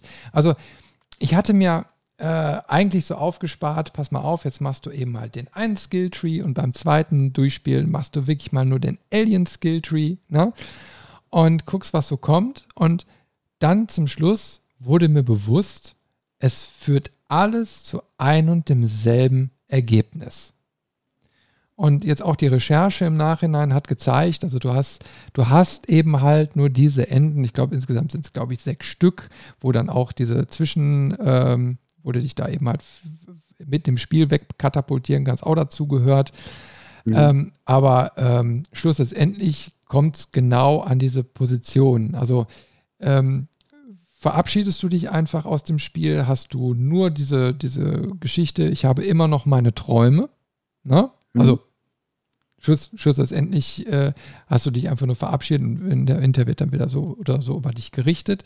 So, oder du bekommst eben halt ähm, ganz zum Schluss und entscheidest dich über Sprengen oder Bruder umbringen oder sonst irgendwie was. Aber grundsätzlich bist du immer an dieser Stelle, ich vertraue äh, meinem Bruder oder ich bringe ihn um oder ich bringe alle um ne? und bin das böse mhm. Alien. So, und dann war, fand ich so, ja, geiles Spiel, super, ich bin prima unterhalten worden. Aber okay, ich werde es deinstallieren und nicht mehr spielen. Weil das war, das Thema war dann durch. Und im Endeffekt, um jetzt mal einen Schritt noch weiter zu gehen, es gibt ja auch ein DLC. Und äh, da habe ich dann geguckt, ist es ein Story-DLC? Also wird irgendwie die Geschichte noch weitererzählt oder ne, eine weitere mhm. Facette, sondern wurde klar, nein, es geht eigentlich um eine andere Geschichte äh, die auf dem Mond spielt, die damit gar nichts zu tun hat, so richtig. Und, und, und man spielte auch nicht den äh, irgendwie einen Hauptcharakter von. So. Und da war das Thema auch für mich durch, weil ich war dann auch übersättigt von dem Spielgefühl. Na, also, wo ich es jetzt einmal durch hatte, war ich befriedigt, aber dann habe ich auch gesagt, nee, das Ganze jetzt nochmal irgendwie so, nee, das reicht. Also ich habe genug gesehen und genügend Spaß gehabt, aber mehr kann mir das Spiel jetzt an dieser Stelle auch nicht bieten. Wie ist dir das gegangen? Ja, ähnlich. Also ich fand das Ende prinzipiell die Idee gut, aber auch so ein bisschen ja unnütz. Also diese allerletzte Entscheidung, bin ich jetzt das gute oder das böse Alien, das war so, ja, da wollten sie einfach nochmal eine Entscheidung einbauen, die aber eigentlich gar keine Konsequenz mehr. hat. Also das war irgendwie, das fand ich doof. Dass sie das vorher so aufgreifen ähm, und über dich urteilen, das fand ich wiederum cool, bis ich herausgefunden habe, ähnlich wie du, ähm, dass es gar nicht so viele verschiedene Enden gibt und dass im Prinzip die das Endergebnis immer das gleiche ist. Und äh, das war schon wirklich enttäuschend. Also da bin ich vollkommen bei dir, dass ähm, ich mir da gewünscht hätte, dass es ein anderes Ende gibt oder mehr verschiedene Enden, ähm, damit man einfach den Anreiz hat, das Ganze nochmal anders zu lösen. Vielleicht sogar, weiß ich nicht, ähm, das wäre natürlich so die größte Kür, wenn es Enden geben würde, die sich nicht schlecht anfühlen, bei dem du aber aktiv manchen Leuten auf der Station nicht geholfen hast, weil das ist auch wieder, das Spiel bewegt sich gefühlt ziemlich viel in Grautönen immer und ähm, stellt so die Moral in Frage, aber letztendlich gibt es am Ende ein gutes Ende und ein böses Ende. Und dazwischen nichts. Und das ist wirklich, ich vermute fast, dass das Ende so ein bisschen schnell dahingeschustert wurde, weil sie keine Zeit mehr hatten, ähm, was sehr schade ist. Also ich finde es auch immer schade, wenn du solche variablen Enden hast, ähm, aber dann auch noch nicht die Frage geklärt ist, kommt ein Nachfolger oder nicht. Mhm. Also schlussendlich hat das Spiel Potenzial für einen Nachfolger, können wir gleich nochmal drauf eingehen. Ähm, aber ich finde so eine, so eine Entscheidungsgrundlage am Ende, wo du selbst entscheiden kannst, will ich jetzt einen zweiten Teil oder nicht, finde ich immer ein bisschen blöd. Das ist immer ein bisschen holprig. Also wenn, dann müsste man es eleganter machen, dass du irgendwie noch einen Step vorher, also, also dass der, dass der endgültige Abspann, ne, dass der vielleicht, äh, ähm, sage ich jetzt mal, so einen so Open-End-Charakter nochmal gebracht hätte, wie jetzt zum Beispiel bei Dead Space 3 oder so Vergleichbares, ne? oder bei, ähm, bei dem Alien-Spiel hier, wie heißt es denn nochmal? Ach, ich komme gar nicht drauf. Ne? Ähm, aber da ist ja auch nochmal so eine, so, eine, so eine Endsequenz, wo du dann merkst, okay, Teil 2 könnte kommen. äh, also da hätten sie vielleicht noch einen kleinen Zwischenstep einbauen können. Ich glaube, jetzt, wo wir so drüber reden, ähm, ich hätte es besser gefunden, wenn es das, After-Credits-Ende nicht geben würde, ähm, sondern wenn das normale Ende nochmal überarbeitet wird. Also das erste, was man sieht, wo man dann äh, Richtung Erde fliegt, dass man da noch Cliffhanger einbaut, dass man schon irgendwie merkt, ähm, dass die Erde angegriffen oder vielleicht sogar übernommen wurde von den Teifen in der Zwischenzeit und dass da dann der Cut ist. Und der zweite Teil beginnt mit dem After Credits Ende. Das hätte ich richtig cool gefunden. Mhm. Und dann hat diese Entscheidung, bringe ich die jetzt um oder ähm, lasse ich die am Leben. Und dass das dann auf so einem Wolfenstein-Niveau wäre, dass du mhm. quasi zumindest für die, und wenn es nur für das Intro, für die erste Stunde oder so ist, zwei verschiedene Pfade hast, die du gehst. Mhm. Das wäre doch richtig cool. Ja, aber äh, das ist genau das, was du meinst. Andere haben es vorgemacht, dass es geile Möglichkeiten gibt. Also in einem zweiten Teil von einem Spiel ähm, auswählen zu müssen, ja, welche Timeline hast du denn im ersten gehabt, um das weiterzuführen. Ne? Also Wolfenstein, großartig. Und dann hast du so ein Spiel wie Prey, was wirklich versucht hat, äh, Duftmarken zu setzen, aber dann so an diesen markanten Stellen, da merkst du auf einmal, hui, hui, schnell, schnell. Ne? Da ist jetzt die mhm. Zeit irgendwie eng geworden, irgendwie, oder die, die äh, Schreiberlinge haben da irgendwie nicht den richtigen Pfiff gekriegt, oder die Geschäftsführung hat gesagt, ja, wir gucken nochmal auf Teil 2 oder nicht, das machen wir von den Zahlen abhängig. Und das finde ich immer blöd. Also ich, ich, ich verstehe natürlich, dass ein gelungenes Franchise weitergeführt wird, weil man Geld verdienen will. Das ist ganz klar. Ne? Mhm. Ähm, aber dann sollte man auch sagen, pass mal auf, dann steckt doch mal bitte ein paar Wochen mehr Gehirnschmalz in so ein Skript, um dann auch einen vernünftigen Übergang zu schaffen. Na, das, das, da, da, da, da ist ja einfach nur erzählerische Fähigkeit gefragt, da einen Cliffhanger einzubauen. Irgendwie sowas, wo, wo du sagst, okay, es ist, es ist offen. Ne? Und wenn es nur der letzte verkappte Funkspruch oder ein Fragment eines Funkspruchs ist, der einfach über einen schwarzen Bildschirm zu hören ist, wo du sagst, ah, ich wusste es doch. Ne? Oder ich habe es geahnt. Sie, ne? Das haben sie bei Dead Space 1 ziemlich gut gelöst. Das endet ja damit, dass du in dem Shuttle wegfliegst und die letzte Szene ist ja quasi die, wo du deinen Helm abnimmst, dich gerade so ein bisschen entspannst und dann hinter dir ich weiß gar nicht, ob es deine Schwester war oder nur so ein, so ein Alien auftaucht und nach vorne springt auf dich zu. Mhm. Und das war das Ende. Da war dann Schnitt und Ende. Und das hat halt auch neugierig gemacht, weil da, da bin ich auch vollkommen bei dir. Ähm, jetzt unabhängig, wie erfolgreich das ist oder ob es einen zweiten Teil gibt oder, oder geben wird oder nicht, ähm, ich bin jetzt in diesem Status, ich brauche keinen, also ich habe nicht das Verlangen auf den zweiten Teil. Mir hat der Anreiz gefehlt, dass ich sage, boah, da wünsche ich mir einen zweiten Teil. Richtig. Geht mir genauso. Ich meine, ich habe viele Filme oder, oder Spiele, wo ich sage, Mensch, da müsste jetzt ein zweiter Teil kommen. Ach, wie cool, ne? Boah, mhm. ich möchte in diesem, in diesem Universum weiter versinken.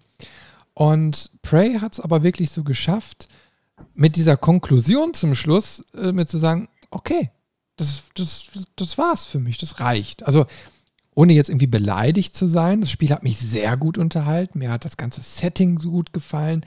Alles prima. Aber schlussendlich war, ist jetzt kein Anreiz zu sagen, boah, ich möchte jetzt aber noch diese Welt erkunden, die jetzt von den Aliens erobert wurde. Mhm. Ja, und, und mich hat auch so ein bisschen gestört, ähm, ich sag mal so diese, diese ähm, äh, Entwicklung der Aliens, ne? von diesen ganz kleinen Spinnendingern über irgendwelche Filamente, über irgendwie so eine Schwarmdingen bis hin zu riesigen Strukturen, die dann hinterher ganz zum Schluss auftauchen. Oder du denkst, okay, das wird jetzt immer abstrakter, immer ungreifbarer, immer unrealistischer. Ne? Mhm. Ähm, oder am Anfang hast du ja noch so, so Elemente erkannt, wo du sagst, okay, das ist so ein bisschen Facehugger-mäßig, so ein bisschen Alien. Ne? Das sind mhm. so ne, verschiedene Einflüsse, die man da wiedererkennt, wo du sagst, ja, irgendwie cool. Ähm, vielleicht kann man da auch hinterher noch so einzelne Fragmente über die Physiologie kennenlernen, so wurde so wie jetzt in, in ähm, Alien Covenant. Ich weiß nicht, ob du den Film gesehen hast, ne? den zweiten Teil von diesem Prometheus äh, wo einfach dann wirklich erklärt wird, wie so die Aliens dann designt wurden. So. Ähm, cool. Ähm, aber sind eben halt so Sachen, die die Prey dann irgendwann dann so nicht mehr macht, sondern wird es immer fantastischer und fantastischer und mehr und irgendwie, es reicht. Es reicht wirklich. Es ist auch an einigen Stellen nicht konsequent genug. Weil wenn mhm. man mal so drüber nachdenkt, das Ende von January das kriegt man ja nie. Also eigentlich, er möchte ja nicht nur, dass du die Station sprengst, er möchte auch, dass du dich mitsprengst, damit jeglicher Rest dieser Aliens vernichtet wird. Das geht gar nicht. Du kannst das Spiel nicht abschließen, indem du stirbst. Also selbst wenn du die, ähm, den Reaktor da überlädst, dann läuft, fängt ja der Countdown an zu laufen und du musst dann irgendwie fliehen. Es gibt kein Ende, ähm, soweit ich weiß zumindest.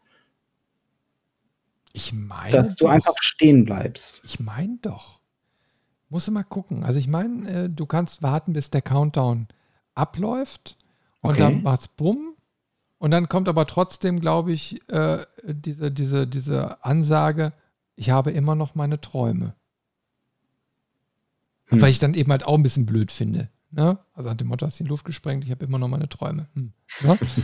ähm, ja, aber äh, wie dem auch sei. Also ich meine, da sind so ein paar offene Fasern, wo man sagt, okay, hm, da hätte man das ein bisschen geschickter machen können. Ich weiß nicht, vielleicht. Äh, also ich glaube, die wollten sich einfach jetzt auch die Möglichkeit offen lassen für, für den nächsten Teil. Ähm, und haben vielleicht deswegen auch nicht zu Ende gestrickt. Also man hätte ja. ja auch genauso gut verschiedenste Enden äh, machen können, wo das Urteil auch, ich sag mal, härter gewesen wäre oder wo, wo, wo, keine Ahnung, irgendwie was anders dann passiert wäre. Ne?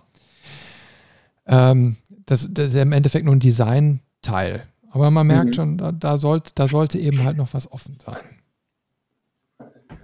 Ich fand auch, ich weiß nicht, wie es dir ging, aber dieser, diese Aufdeckung, dass die Erde eingenommen wurde von den Teifen, die hat mich jetzt nicht aus den Socken gehauen. Ich habe auch im ersten Moment gar nicht verstanden, was ich da sehe. Also da haben sie meiner Meinung nach auch irgendwie, das hätte man anders darstellen können oder vielleicht noch mal, ähm, dass auf einem der Monitore vielleicht eine kurze Nachrichten Einblendung kommt oder so, dass es nochmal klarer wird, was ist denn hier passiert, was hat das jetzt auch für eine Konsequenz. Ähm, ja, also ich meine, da sind so, ich hatte, ich hatte mal ein bisschen eben noch recherchiert, ähm, mhm. also wo man ableiten kann, ne? also wo, wo, wo ist man denn überhaupt? Ne? Ich meine, da, da, wird dann so im Raum geworfen, sehr wahrscheinlich ist man auf äh, der Argos-Plattform, die wird wohl in Textbotschaften äh, mehrfach mhm. im Spiel erwähnt, irgendwie so eine Militärplattform, irgendwie sowas. Ne? Und da, deswegen liegt irgendwie der Verdacht nahe, dass man da äh, aufwacht oder ich sag mal aus der Simulation kommt. Ne? Ähm, aber wiederum denkt man so, ja, pass mal auf, die Erde wird überrannt und eine Raumstation zwischen, also eine weitere Raumstation zwischen Erde und Mond nicht. So, ich meine, da kommen irgendwelche Aliens an so und puff, ne, machen, breiten sich da auf der Erde aus, haben irgendwie überhaupt gar kein Problem, sich irgendwie im interstellaren Medium zu bewegen und so und äh, dann kann irgendwie so ein paar Leute, also so ein paar ähm, KI-Dinger und äh, dann eben halt der Alex, die können da irgendwie rumforschen und überlegen, was können wir denn jetzt machen, um die Erde zu retten. Das ist dann wieder so an den Haaren herbeigezogen. So. Mhm. Das ist zu wenig. Das ist irgendwie zu also wenig. Die, die Andeutung mit der Argus-Station, die habe ich vorher schon gesehen. Also, ne, das ist halt eine Station, das wird tatsächlich hauptsächlich in so Textbotschaften oder E-Mails genannt, ähm, die die Talos 1, also die Station, auf der das Ganze spielt, äh, überwachen soll. Ähm, das habe ich aber auch nur rausgefunden, weil mich das Grundszenario so sehr interessiert hat und ich einmal wissen wollte, okay, was ist jetzt die Ausgangssituation hier?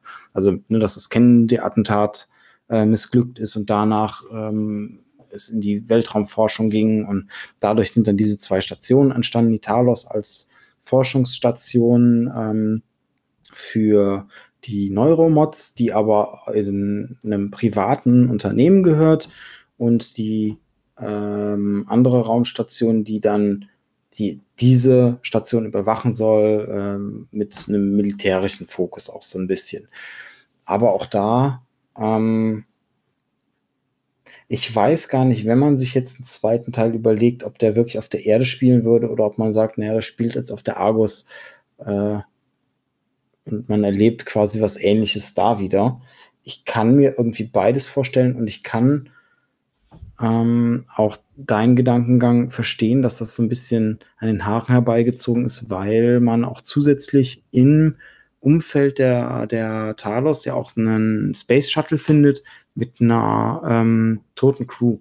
Und da ist auch wieder eine nette Geschichte, also eine Nebenquest mit äh, netter Geschichte zu den einzelnen Personen. Aber das, das legt ja auch nah, weil dieses Shuttle ist komplett in dieses, ähm, in die Koralle, in dieses Typhon-Gewebe mhm. ähm, eingehüllt, wo man auch erst gegen Ende herausfindet, wofür das eigentlich gut ist. Ähm, das heißt, es ist schon irgendwie seltsam, dass die zweite Station unberührt sein soll.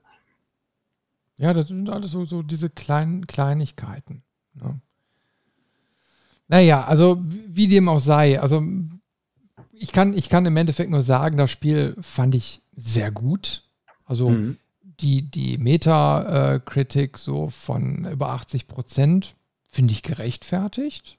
Ist okay, meines Erachtens kann man so durchgehen lassen. Äh, das ist eben halt ein Spiel mit einigen Schwächen. Und ja, es gibt jetzt nur mal Hinweise, es könnte ja noch ein Teil 2 kommen. Also zumindest äh, kursiert da so ein bisschen was in der Presse, wo jetzt Leute in Doom Eternal angeblich Hinweise gefunden haben. Da ist irgendwo in der Einstellung ein Buch im Hintergrund in einem Regal zu sehen, wo irgendwie draufsteht, to pray or not to pray. ähm, das sind immer so kleine Feinheiten, wo vielleicht die Programmierer oder beziehungsweise die Publisher oder Studios überlegen, macht ein Teil 2 Sinn oder nicht. Gute PR. Ähm, ich würde an dieser Sa Stelle sagen, als Appell, danke für Prey, aber mach keinen Teil 2. Wie siehst du es? Ich finde ja den Gedanken irgendwie witzig, dass es einen zweiten Teil geben wird und dass dieser zweite Teil dann quasi in die Richtung geht, die der zweite Teil eingeschlagen hat, den es nie gegeben hat. Weil der sollte ja dann auch in so einer Alien-Welt spielen und dann ist man da so ein, so ein Deputy-Söldner äh, irgendwie, der Aliens jagt und alles. Und so ein ähnliches, jetzt nicht das genaue Szenario, aber so ein ähnliches Szenario könnte ich mir irgendwie auch für Prey 2 vorstellen, was ich cool finden würde. Also, dass man nicht so, vielleicht gar nicht so sehr in die Richtung, wir müssen jetzt die Welt zurückerobern, sondern mehr in die Richtung, das ist jetzt einfach eine neue Welt, in der wir leben. Und dass wir da vielleicht innerhalb dieser Welt so ein bisschen für die Menschen oder die Behandlung der Menschen einstehen oder was ändern, aber gar nicht, dass wir es komplett zurückerobern, sondern dass man da wieder in so eine Grauzone äh, kommt, wo man vielleicht dann auch den Teifen mal mehr Tiefgang gibt, weil ich finde, die Teifen haben, was so die Motivation angeht oder auch so ein bisschen wie die Teifen untereinander leben und funktionieren, das ist so ein bisschen schwach auf der Brust gewesen im Prey. Also in, in der Richtung würde es mich interessieren. Ich wäre aber auch nicht traurig, wenn es keinen geben würde. Also es ist. Also ja, du, du hättest technisch gesehen die Möglichkeit, das gleiche Konstrukt aus diesem Teil in Teil 2 zu übernehmen, aber dann aus Sicht eines Teifen. Ne? Also nach dem Motto, du bist jetzt der, das Hybridwesen, ähm, was sich einschleust. So, und, und dann kannst du entscheiden, ähm, du kannst hinterher vielleicht die Teifen alle vernichten, aber dann musst du ja selbst auch vernichtet werden. Ne? Oder mhm. du versuchst, äh, die Menschheit zu vernichten, oder du versuchst eine Koexistenz. Ne? Ähm, nur, wie gesagt, da sind, da sind auch wieder so Sachen, wo du denkst, ja, aber das hatten wir doch jetzt alles irgendwie schon. so, ne, also ist jetzt nichts, also wie du schon sagst, die Teifen haben ja relativ wenig Tiefgang bekommen. Also normalerweise merkst du immer, ja, warum kommt denn da so eine, so eine Fraktion an? Wollen die Ressourcen, wollen die dominieren, wollen sie, keine Ahnung, ne? Haben wir ein Portal zur Hölle geöffnet und die strömen da alle durch? Also da gibt es ja immer irgendwie so eine Motivation. Und die sind irgendwie, die tauchen ja, glaube ich, einfach nur irgendwann mal in der Vergangenheit auf und sind dann Gegner, weil sie sich so verhalten. Und aber es ist nicht ersichtlich, warum. Mit welchem mhm. Ziel und, und wo und vor allen Dingen, wie dominieren sie jetzt auch die Menschheit? Oder sind sie alle ausgerottet oder sind sie alle willenlos geworden? Es schwebt ja alles irgendwie im Raum. Und hm, ja, also da müsste ein zweiter Teil wirklich, ja, also sehr tief wieder in die Geschichte reingehen und müsste auch wiederum eine globale Geschichte erzählen. Also ja nicht damit hintergetan, jetzt sprenge ich die Erde oder so, das, das wäre auch zu plump. Das wäre irgendwie zu plump, verstehst du?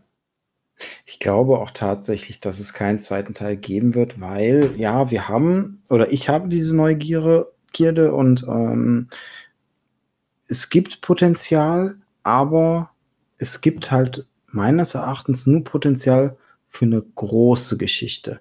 Und ich glaube, für eine große Geschichte ist die Marke zu schwach, weil die Verkaufszahlen, also wir haben ja auch schon gesagt, und auch wenn ich da so ein bisschen skeptisch sehr gut ausgedrückt.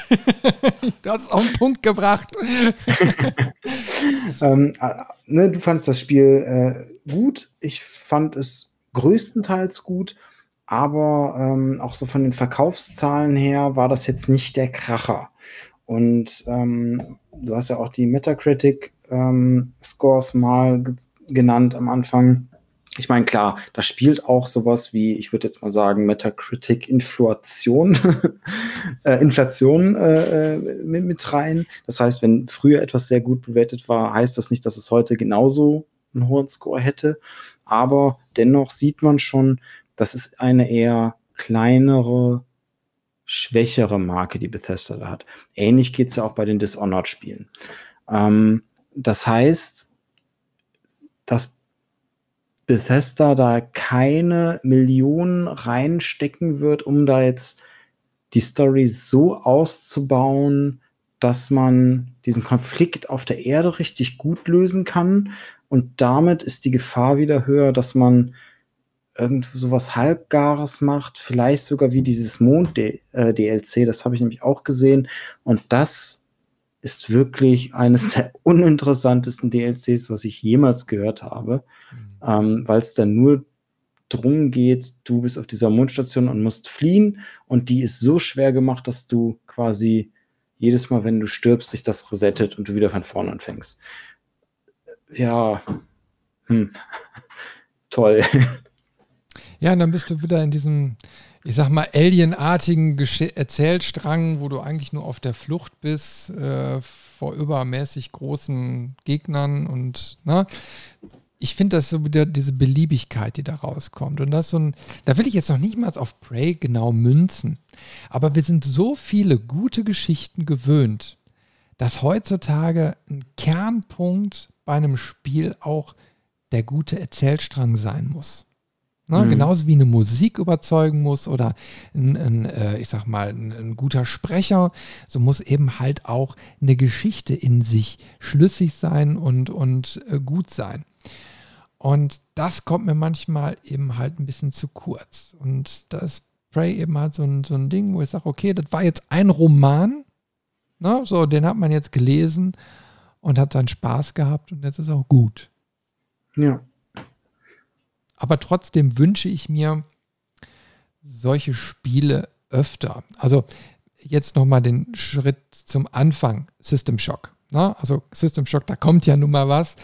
Äh, da freue ich mich drauf. Also so ein Setting in, in so einer Weltraumstation mit unterschiedlichen, also jetzt nicht nur reines Geballere, sondern Kopf einschalten. Ne? Ähm, und sowas finde ich cool. Sowas würde ich mir öfters wünschen. Also wo man ja mehr, mehr Action-Adventure-Passagen dann eben halt auch drin hat und nicht nur die Waffen sprudeln lässt. Mhm. Ja, mehr Kreativität. Also da muss man ja wirklich sagen, das ist ja ein ganz großer Pluspunkt von, von Prey unterm Strich, dass sie sich bei vielen Sachen Gedanken gemacht haben, kreativ rangegangen sind und sich auch was getraut haben. Und das sollte man durchaus in äh, mehr Spielen haben. Mhm. Ja, ich glaube, ein wunderbares Schlusswort, oder? Finde ich auch. Mhm. Gut, dann haben wir das Thema Prey für heute erledigt ähm, und gehen zu einem letzten kleinen Teil über, denn ich möchte noch einen kleinen Werbeblock einbauen. Da können wir vielleicht auch noch mal ganz kurz drüber reden. Ähm, ich mache es ja eigentlich schon fast jede Folge, glaube ich, denn wir sehen ja, uns hören mittlerweile Hunderte von Zuhörern. Und das finde ich klasse. Ich glaube, du auch, Robin. Ne? Das zeigt ja, ne, dass unser Format, was wir da so machen, bei euch interessant ankommt, dass ihr da Spaß dran habt. Und da muss man einfach mal Danke sagen. Äh, ihr, wir wünschen natürlich, dass ihr uns weiter nach außen trägt. Dass das, äh, ich sag mal, gerade der Spielebereich ist natürlich sehr gut abgedeckt. Wir haben sehr gute Podcasts in Deutschland. Das ist klasse. Und wenn man dann merkt, ja, es hören einen trotzdem immer mehr, dann ist es ein sehr schönes Gefühl. Und äh, deswegen würde uns natürlich auch mal so eure Meinung gefallen. Deswegen geht mal auf www.levelmeister.de. Von da aus kommt er nämlich ganz, ganz schnell zu unseren anderen Kanälen wie so äh, Facebook und, und Instagram und Co. Und dann könnt ihr äh, auf der Webseite uns ganz einfach einen Kommentar da lassen. Weil wir freuen uns zum Beispiel bei jedem Kommentar, den wir auf YouTube oder so kriegen. Das ist klasse. Da, da beantworten wir, da freuen wir uns immer. Da merken wir ja schon, dass da die Interaktion auch immer mehr wird. Und das macht die ganze Sache umso besser, oder Robin? Ja, das stimmt. Das ist äh, immer schön, auch Feedback zu kriegen und dann hat man weniger das Gefühl, so ein Stadtschreier zu sein. Ja, ja und ähm, da wir eben mal noch sehen, dass wir so viele Zuhörer schon erreichen, ähm, ein kleiner Werbeblock eben halt nochmal zwischendurch. Wir haben auch mittlerweile Steady, also wenn ihr uns unterstützen wollt, wenn ihr sagt, hey, Jungs, macht das cool ähm, und äh, wir wollen euch da ein bisschen was Gutes tun, guckt einfach mal, findet ihr alles auf der Webseite. Ähm, da würden wir uns natürlich auch riesig drüber freuen weil dann können wir nämlich in Zukunft noch mal ein bisschen mehr Equipment und was da eben halt so alles dazugehört und natürlich auch mal vielleicht ein bisschen regelmäßiger äh, noch ans Mikro treten. Deswegen, das muss man zwischendurch mal einfach einbauen, damit ihr wisst, es gibt's. Und äh, ja, ihr könnt natürlich auch Themenvorschläge machen. Also wenn ihr sagt, Mensch, ähm, ich hätte mal Bock zu dem und dem Spiel was zu hören oder zu dem und dem Thema oder dann äh, schreibt uns das und dann werden wir das mal intern diskutieren und dann kommt da vielleicht auch relativ schnell eine Folge, oder Robin? Da lässt sich bestimmt was machen. Wir sind bestechlich. ja gut, dann würde ich sagen, boah, zwei Stunden, über zwei Stunden haben wir jetzt hier aufgenommen. Es, es war wie erwartet, Robin. Es war echt geil. Hat echt Spaß gemacht, jetzt mit dir über dieses Spiel zu quatschen. Ja, geht mir auch so. Es gibt vor allen Dingen auch viel zu dem Spiel zu bequatschen. Ja, ich bin mal gespannt, äh, was wir uns als nächstes raussuchen werden. Da werden wir mal drüber diskutieren und äh, uns mal das nächste Thema raus. Ja, wir, wir haben noch so viel vor der Brust. Also uns geht der Stoff nicht aus. Ähm, und dann werden wir äh, uns das nächste Mal wieder zusammen. Mal gucken, ob wir wieder zwei Stunden. Also das ist ja immer so spontan aus dem Ärmel. Äh, sagt dem Motto, eine Stunde, Stunde mindestens so. Ne? Das kriegen wir hin. Und dann merken wir auf einmal, wir kommen nicht zum Ende. Wie jetzt auch. Ich fange schon wieder an zu sabbeln. Statt einfach nur Tschüss zu sagen. Tschüss. Ja, dann machen wir das doch. Tschüss. Robin, es war mir ein Vergnügen und euch da draußen allen viel Spaß weiterhin beim Zocken und bis zum nächsten Mal hier auf Levelmeister. Ciao. Ciao.